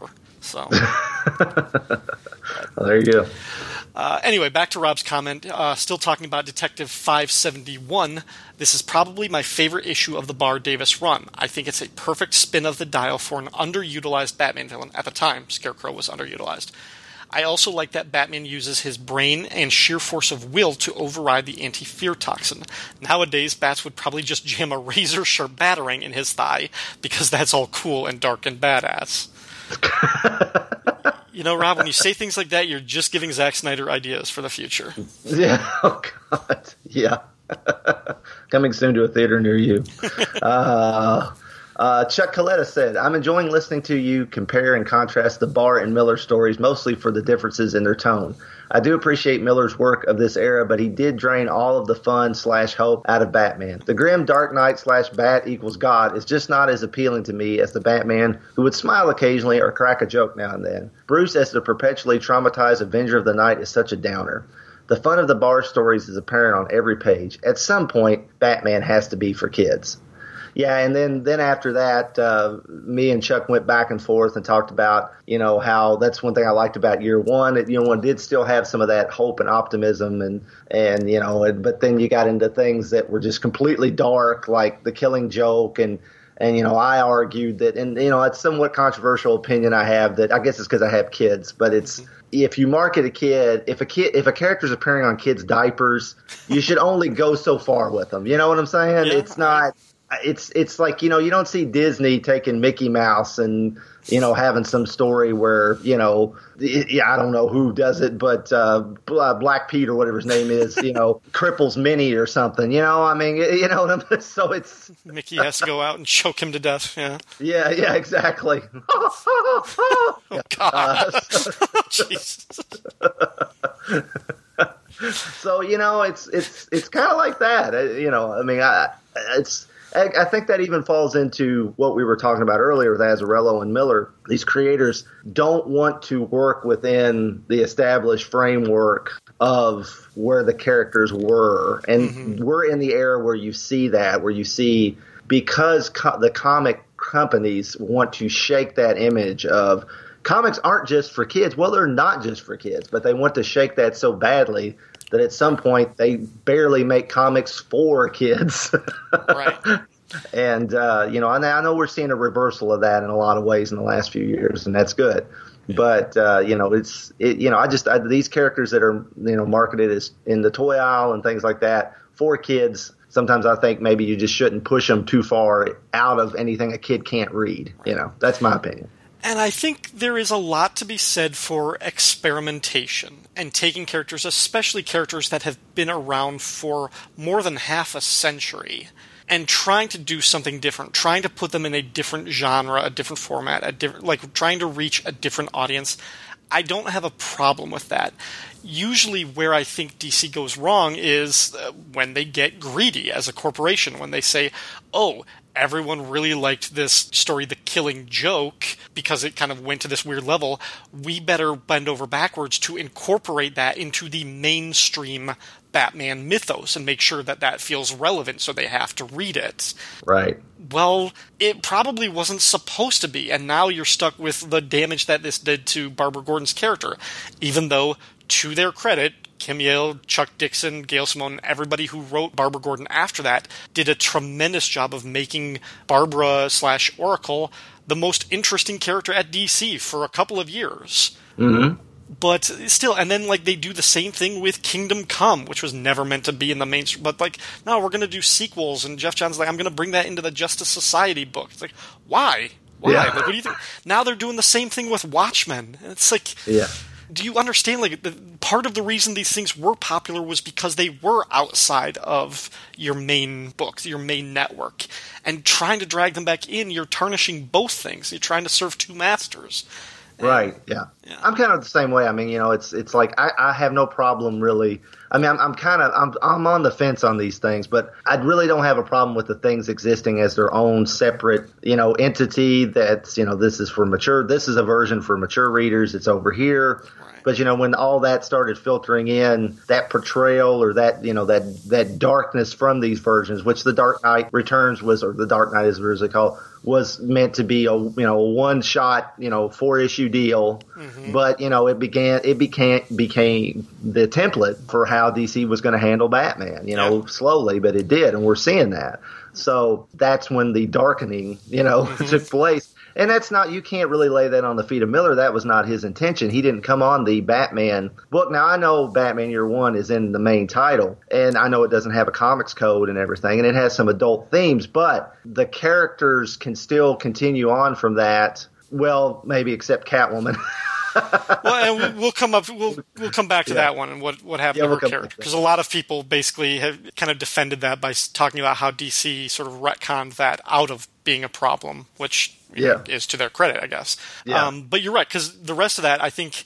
The difference that sort of separates Batman Year One is it is just a more straightforward crime noir story, and he's not breaking the toys with Gordon and Batman. He's not doing anything mm-hmm. super different. He's treating them a lot more seriously, but not to the point where they're like damaged, you know, like like just soul crushed these characters or something like that. Selina might be the exception, but again, we'll we'll get back to that. Yeah, I think when we eventually get to the Killing Joke, that will be an interesting episode because I like the story and I think I'm going to try and defend it. But the problem is, I, I think what hurts it is just like as we as you said, sort of everything that came after it and the way that mm-hmm. the material was treated in retrospect. Right. And is that the problem of the book? Is that just the problem of the people who came after the book? I don't know. So we'll, that'll certainly be an interesting conversation. Yes, I think so. Uh, moving on, we got a comment from the irredeemable Shag who said that Galactic Guardians episode Chris mentioned. Wow! While I had seen the Scarecrow in Challenge of the Super Friends, this was really a Scarecrow story. More importantly, it was the first time I was ever exposed to Batman's origin, and the animation in that particular episode was fantastic. Yes. Yeah. As far as I know, that is the first time Batman's origin was presented in other media, at least in visual media other than comics. Yeah. So ne- never in a TV show or movie. He just mentions it on the, the first episode of the TV series, and that's pretty much it. Never shown. So. Uh, Shag goes on, I was thinking the same thing as you, gents. Batman's greatest fear of losing Jason tied into The Dark Knight Returns. Clearly, they were going for the drama of using the foreshadowing from Dark Knight, which the audience would have read, but unknowingly, they were really foreshadowing what would happen later. Uh, and Shag said, You should have mentioned how Howard Stern was almost the first theatrical scarecrow for the next but never produced Batman movie after Batman and Robin. Just imagine. That wouldn't have damaged the character at all. No. I remember that. I remember that. I remember uh, that was going to be called what Batman Triumphant. Something, I think. yeah, yeah. And I seems like they were going. I heard a lot of rumors that they were going to cast like Kurt Russell as Batman or something, and and uh, you know now that I might have been able to get. I don't. Well, I, I love Kurt Russell, but I don't know if I could see him in a Batman suit and I'd say that's Kurt Russell dressed up as Batman. But Yeah, and the, gosh, it would have been in the. I mean, it still would have been in the lateish '90s, if not early Right. 2000s. yeah, Um, yeah, I remember hearing that the Scarecrow was going to be in it with Howard Stern playing him. I remember they were also trying to bring it like that might have been Harley's first appearance. I remember people talking about they were going to introduce Harley in that movie. Yep. And, and sort of maybe tie in flashbacks of the Joker and get archive footage of Jack Nicholson, sort of like what they did with Jor-El in Superman Returns with Marlon Brando's portrayal or something. right. Uh, yeah, I heard that might have been a thing. Yeah. So yeah. I heard. I heard maybe that the Scarecrow's fear toxin would have Batman Yeah. see the Joker, and I, I heard they were actually going to try to get Nicholson back Hmm. to cameo as the Joker, but I, you know, I don't. I, I don't know, but it, it, you know, I think in Schumacher was saying, "Oh, it's going to be darker. It's going to be darker because you know after the the backlash from Batman and Robin, which didn't make a ton of money. I mean, you can say what you want about it, but it it suckered everybody in the first couple weekends. You know, and the thing is, like, what still kind of boggles my mind is Joel Schumacher could make dark movies. Like, Oh, yeah. some of my favorite. The movie Flatliners is one of my favorite movies. Kiefer Sutherland, Kevin Bacon, Julia Roberts. I love that movie. And, Yes. and he did a great job with that. That's dark. The Lost Boys, the vampire movie that he did before that, is a great movie. right? And that's got a per- the nice blend of, of humor Mm-hmm. and horror and dark. I mean, that that actually would have worked, and it's not campy Yeah, humor. You know, Um, and even just like uh, maybe like ten years ago, he did a movie called Tigerland. It was like a, a movie sort of about like Vietnam, like boot camp, basically training in Vietnam. Really small, little bit like you never would have imagined it was the same director, but just like a really good. So I was like, you know, Joel Schumacher is, can he can direct the hell out of some movies. Yeah. he just had completely the wrong vision for this character. Um, Yes. And I don't think it helped that the studio at that point was more concerned with merchandising than actual story. So, oh yeah, definitely. at least that's never been a problem again. Yeah. oh. Uh, MTC wrote in and said, Great episode for a great issue. If we did have extra panels to expound on the Alvin Kenner scene, maybe Batman could have put Christopher Chance on retainer posing as Alvin Kenner, and Chance could signal Batman when Scarecrow came a calling. Since we never saw how Batman escaped the pit, then Chance could have thrown him a line when he was checking on how the case was going.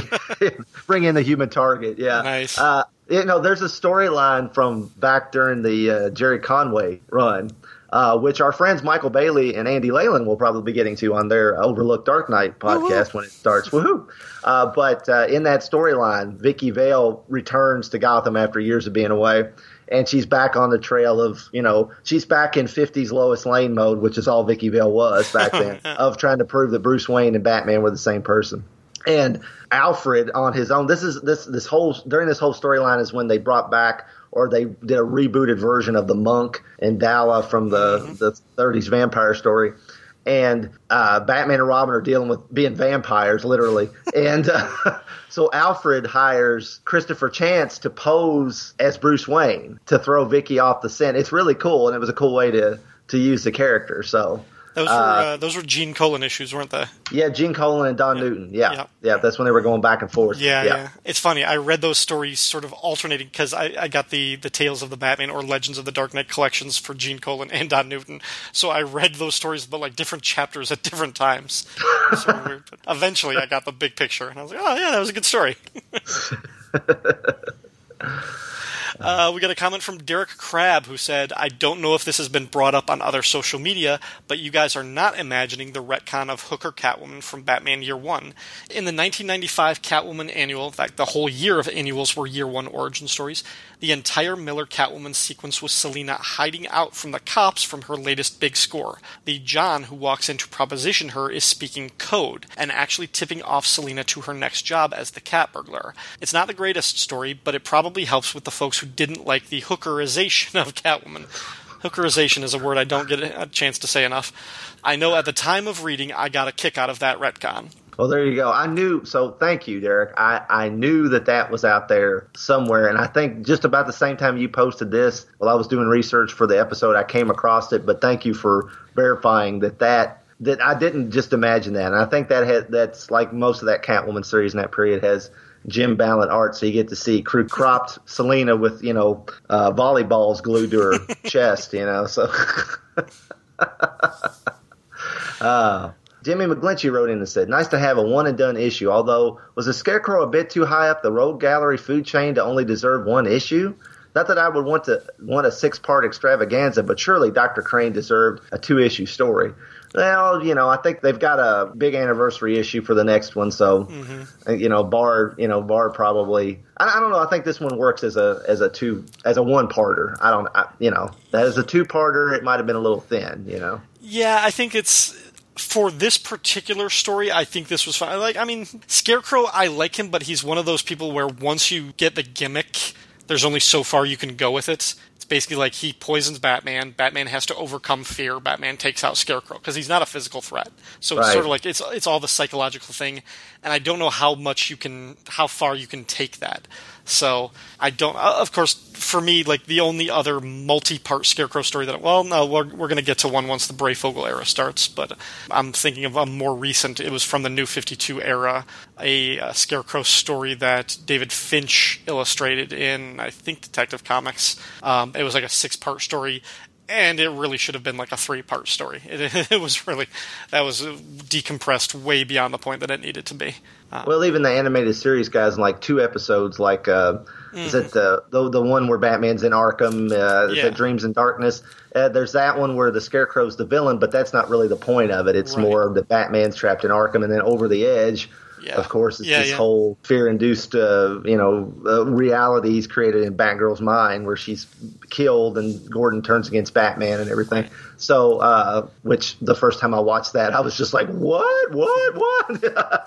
and, uh, and in both those cases, you're dealing with stories where you don't really even necessarily know that Scarecrow is the villain until the very end. Right. So it's hard to sort of give that a a longer series, like a multi-part story. But right. anyway, Jimmy continues, notwithstanding that, it was a fun issue. My first exposure to the character was from Alan Grant's three parter that officially made Tim Drake Robin. I think another of the first stories I read about him was his cameo in the first Sandman trade with Dr. Destiny. Weird to think how the early game in Sandman was so tied into the DCU. yeah, that's that's true. I mean, especially if you when when uh, Rob and Shag get to the Who's Who loose leaf edition, we're going to see that you know the, the the Vertigo stuff, the Sandman, it's really tied into the DC universe a lot in the early '90s, so uh, in late '80s. Uh, Jimmy continues again. It was interesting to hear Ryan's comments on Dixon's run. Looking back, I guess the attraction in Dixon's writing was how he really developed the characterization of both secondary characters like Gordon, Bullock, Montoya, etc. And arguably, if it wasn't for Dixon's initial work on the Gotham Police, we would never have gotten the Gotham Central series, and on villains like Clue Master, Riddler, Firefly, and Spellbinder. By contrast, I guess he did very little with Batman, either the Grim Avenger in Batman mode or Clueless Socialite in Bruce mode. Will be interesting to see what you think when you get to these stories. You know, I think part of it too might be Dixon maybe felt like he was sharing Batman with Doug Moench in the Batman title and Alan Grant in Shadow of the Bat. Mm-hmm. So maybe he felt like, and he was writing Robin and Nightwing and Birds of Prey. Right. So he felt like he could use and develop those characters more. They weren't being as used as much in other comics at the time. So it was kind of. It's kind of like that whole, you know, the Justice League writer can't do anything with this character because Yeah. they've got their own book. So that might be part of it too. That might be. That's possible. Uh, speaking of that, Alan Wright came back and said, Ryan, if it's any comfort, you're not the only one with those feelings about the Dixon Batman. I'm right there with you. But I don't agree with you on Joe Chill. I like that Batman did eventually meet up with his parents' killer. It means his mission is about making sure that such tragedies never happen to anyone else, not about some quixotic quest to capture one guy, where each criminal he stops might be his parents' killer. And that was the post zero hour logic for removing Chill's role. I think Chill is, in a way, more random for us knowing who he is. As an unknown, he looms much larger. As Joe Chill, he is a criminal like many. He is emblematic of criminals, just a guy. As an unknown, the killer becomes something greater, a lurking presence. It no longer stands for all crime. Like Chris, though, I'm not fond of Chill being some instrument of some vast conspiracy. I grew up the pre crisis Batman and knew about Lew Moxon, but even then, Chill being a hitman instead of a thug took something away from the simplicity of the tale. On Gotham City, it strikes me that the Gotham of Year 1 isn't the macabre, crazy place of later tales with Gothic architecture. Years 1 Gotham is the New York of the 1970s, the New York before the famous I Love New York campaign, the urban hell that loomed large in real life cases like The Son of Sam, and in films such as Serpico, based on real life, and Taxi Driver. Both those films have been cited as huge influences on Year 1. Bruce Wayne does have a Travis Bickle quality, and Holly seems like a comic book version of Jodie Foster's Iris. The corruption and decay seems more real world than other Batman tales. Yeah, no, that's that's true, and I think those, those same influences shaped Frank Miller's work with Daredevil uh, over at Marvel, and I think the same thing sort of transposed into his version of Gotham City with him and Mazzucchelli drawing it that way.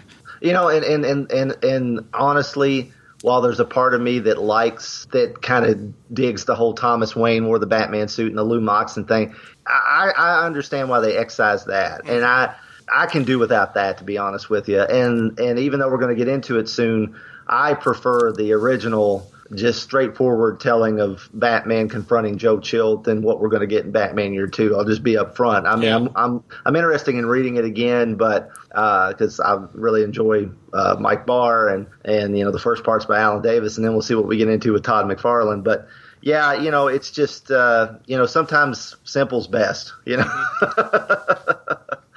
Uh, we got, a, of course, a lengthy comment from Diablo Frank, who said, Seemingly like Ryan, I've become a comic book originalist in my old age. If you're going to write a character, you go back to the original stories to determine true north as you layer in later interpretations and your own innovations. So if you're going to write Batman, you should take a look at his earliest and most resilient villains. The Scarecrow dates back to 1941 and one of the earliest stories in World's Finest Comics. Deemed too scary for the Silver Age, he made a comeback in the Bronze with the aid of appearances on Super Friends. He's been a staple of Batman's Rogues Gallery ever since and eventually appears in pretty much every media adaptation, including the three highest grossing films on the Dark Knight's resume. So, why don't I like the Scarecrow? Ranking him far below more commercially challenged rogues like Penguin and the Riddler, not to mention less iconic options like Bane and Killer Croc. Part of it is that he's simply too on the nose. He's a spooky crook facing a spooky vigilante, and they both have the same basic MO. More to the point, dramatics aside, they're both kind of harmless. I guess Scarecrow kills people, but I can't name any, and most of his stories are quote unquote imaginary tales, even by comic book standards, since they all end up revolving around delusions created by his fear gas. He's just another scrawny geek using a gimmick to bolster his ego, and Scarecrow seems so especially one note in his shtick that I frankly find even the Mad Hatter more exciting. Scarecrow simply has too little charisma and is too much like Uatu the Watcher, facilitating one what if scenario after another that amounts to nothing. He's the Bobby Ewing shower of supervillainy, cheat walking on a pair of gangly legs. Are there any truly great Scarecrow stories? I haven't read any. The over the edge episode of the new Batman Adventures, I guess, and there Frank mentions what I was talking about mm. earlier. Uh, so uh, you want to chew on that for a little bit, Ryan, before we move on? um, it's it's Frank, I, which means I understand his logic. It's I I still like the character though. Um, right. It, it doesn't. it doesn't diminish my love for him, but I, I get why he's. I get it, it's a perfectly frank opinion. Right. Well, you know, he makes a good point that the Scarecrow and the Mad Hatter do have pretty similar MOs in a lot of ways. I mean, you know, they, they because you know the, the Mad Hatter puts the hat band on you, and you know uh, you know, puts you in some kind of mental state or controls you or whatever. And so, yeah, you know, and, and they've done different. They've tried to, you know, they've in recent years they've decided, oh, well, the Mad Hatter's a pervert, you know. so, uh, you know, that's like, because it works so well in Identity Crisis. Uh, so. and interesting that you brought up him too, because that's another one where I see some similarities. Because going back to the episode the, in the Batman animated series, the episode "Perchance to Dream," where mm-hmm. Batman wakes up and he thinks that Bruce he he's still Bruce Wayne, his parents are still alive, he's engaged to Selina, and Batman is somebody else, and he it seems like he's woken up in like the perfect life, and he has to challenge that. You only find out in the last ten seconds that it was all Mad Hatter tricking him, uh, and that's another one where Manhat- Mad Hatter was the villain, but it was all just an imaginary tale, and he wasn't really up front as as like a, a, a presence in the story. And getting back to other things like the Batman Arkham video games, the in Arkham City, Scarecrow and Mad Hatter have have similar levels if you play those games, where Batman mm. is drugged and things get trippy around him, and you basically just have to fight these guys where everything looks kind of crazy and insane. So interesting that yeah, we're not the only people to kind of pick up on the the similarities between those two and how they can be used in Batman Adventures, since they're not somebody who's necessarily going to kill a lot of people or beat up a lot of people because that's not the type of villain they are. Right, right. Okay. Frank continues. I also have to confess a bias for the Marvel comic Scarecrow, sometime villain of Captain America, Iron Man, and Ghost Rider. He lacks the pedigree of Jonathan Crane, but he's a creepy, serial killing contortionist whose look appeals to me more. I'm also fond of another Marvel Scarecrow, this one a mystical anti hero later rebranded the Straw Man. DC Scarecrow never felt anywhere near as imposing as either, and basically just felt like Joker like. The shot of Batman carrying Scarecrow at the end of the story reminds me of an old Gilbert Gottfried joke. One bluer than Batman's cape. I don't know that joke, and I don't think I want to. but yeah, I know. I know the Scarecrow is. I, I don't know the Marvel Scarecrow that well. I'm basically the only thing that's popping in my head is his OHOTMU image drawn by Mike Zeck. That's what I'm mm. seeing in my head right now. That's that's I probably have a Captain America book with him in it, but it's it's not ringing a bell. I do know who he's talking about with the heroic or the anti-hero Scarecrow, later called the Straw Man. I think that I think he was the character in a painting that came to life, or mm. was basically like a spirit of vengeance almost type thing, like like Ghost Rider or something like that. So I I read some of his stories, the Marvel Scarecrow, and. I don't know if this was an inspiration, but to me, he always seemed kind of like a a prototype or what James Robinson would have done with the Starman villain, who, who was the Golden Age guy. Why can't I think of his name? Was it Ragdoll? Ghost? Oh, Ragdoll. Yeah, yeah, Ragdoll. Yeah, it was. There was something like that. Uh, yeah, I always kind of thought that maybe like maybe Ragdoll was somewhat inspired, or Robinson's portrayal of Ragdoll was somewhat inspired by that Scarecrow. I could be way off, but those two kind of remind me of each other. So. Oh, okay. Yeah, the whole contortionist angle and serial killer that that does sound like Robinson's version of the old Flash villain, the Ragdoll. So yeah, I can yeah. I can see that. Uh, Frank continues. Prior to the year one annuals, the Catwoman retcon was retconned away in her zero issue. Just try to explain the 1989 miniseries and related Action Comics weekly strip, though. I think it's an important distinction, too, that Miller, to my recollection, never quite made Selina Kyle a prostitute. She's a madam in DKR and a dominatrix in year one. Those positions may be peripheral to prostitution, but they're not the same thing. Well, yeah. Yeah, the, the sort of flesh trade as it is sort of sort of makes it it's it's I, I think it's more than peripheral um, but we'll split hairs there. Um, yeah, I think it's kind of like you know you go into a, you know a, you know a, a, parlor and it's like okay which one do you want you know Make your selection. Um, Not that I, know from experience. Cindy, don't smack me. Sure, sure. I Um, I do hope we get to cover that 1989 Catwoman miniseries. Um, as for the Action Comics Weekly, maybe. I think he, she was only in four parts. Um, we'll see. Anyway, uh, moving on, we got a short but sweet comment from Mike Gillis, who, if you remember in the previous episode, he asked me a very simple question that I gave a rather complicated answer to. But he basically just said, I'm glad that I couldn't open the door and let all of your fears out. Thanks, Mike. So he's like the scarecrow. yeah, exactly. He's Professor Jonathan Crane. Exactly. and our final comment on the website came from our buddy Howard Simpson, who is just now catching up on the series uh, and of Batman issue 404. He said, Great episode with very keen insights and observations. Looking forward to the discussion on the art. And yes, Chris, believe it or not, in a Brave and the Bold issue, Batman displays a badge that proves that he is a duly deputized deputy of the law. I think it was a Teen Titans team up. Yep, I think I've I've got that one in the uh, in the bat well in the Brave and the Bold uh, omnibus and uh, and the uh, showcases. Yes, I think that's a Nick Cardy drawn Batman uh, Teen Titans team up, and yes, he flashes. He literally flashes a badge. Yes, Good stuff, good stuff. yes. So, all right, that is going to be it for this episode. Next time, we have got a long, a deluxe, an anniversary issue of Detective Comics to cover. What's coming up on that one, Chris? Well, you have the 50th anniversary of Detective Comics, and it is a big team up with lots of detective guest stars. I don't know if I want to spoil it for the folks who haven't read that one yet, but it's Batman and Robin and two other characters who have appeared in Detective Comics over the years, and another very surprising guest star character. Uh, so come back for that.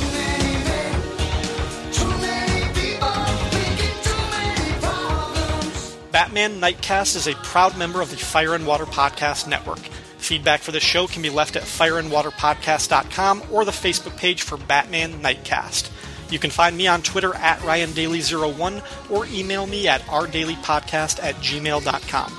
You can find me, Chris, on Twitter at SupermatesPod or email me at supermatespodcast.gmail.com. This podcast is not affiliated with DC Comics, and the views expressed here belong solely to us. All music, audio clips, or quoted text is used for entertainment purposes, and no copyright infringement is intended. Thank you for listening.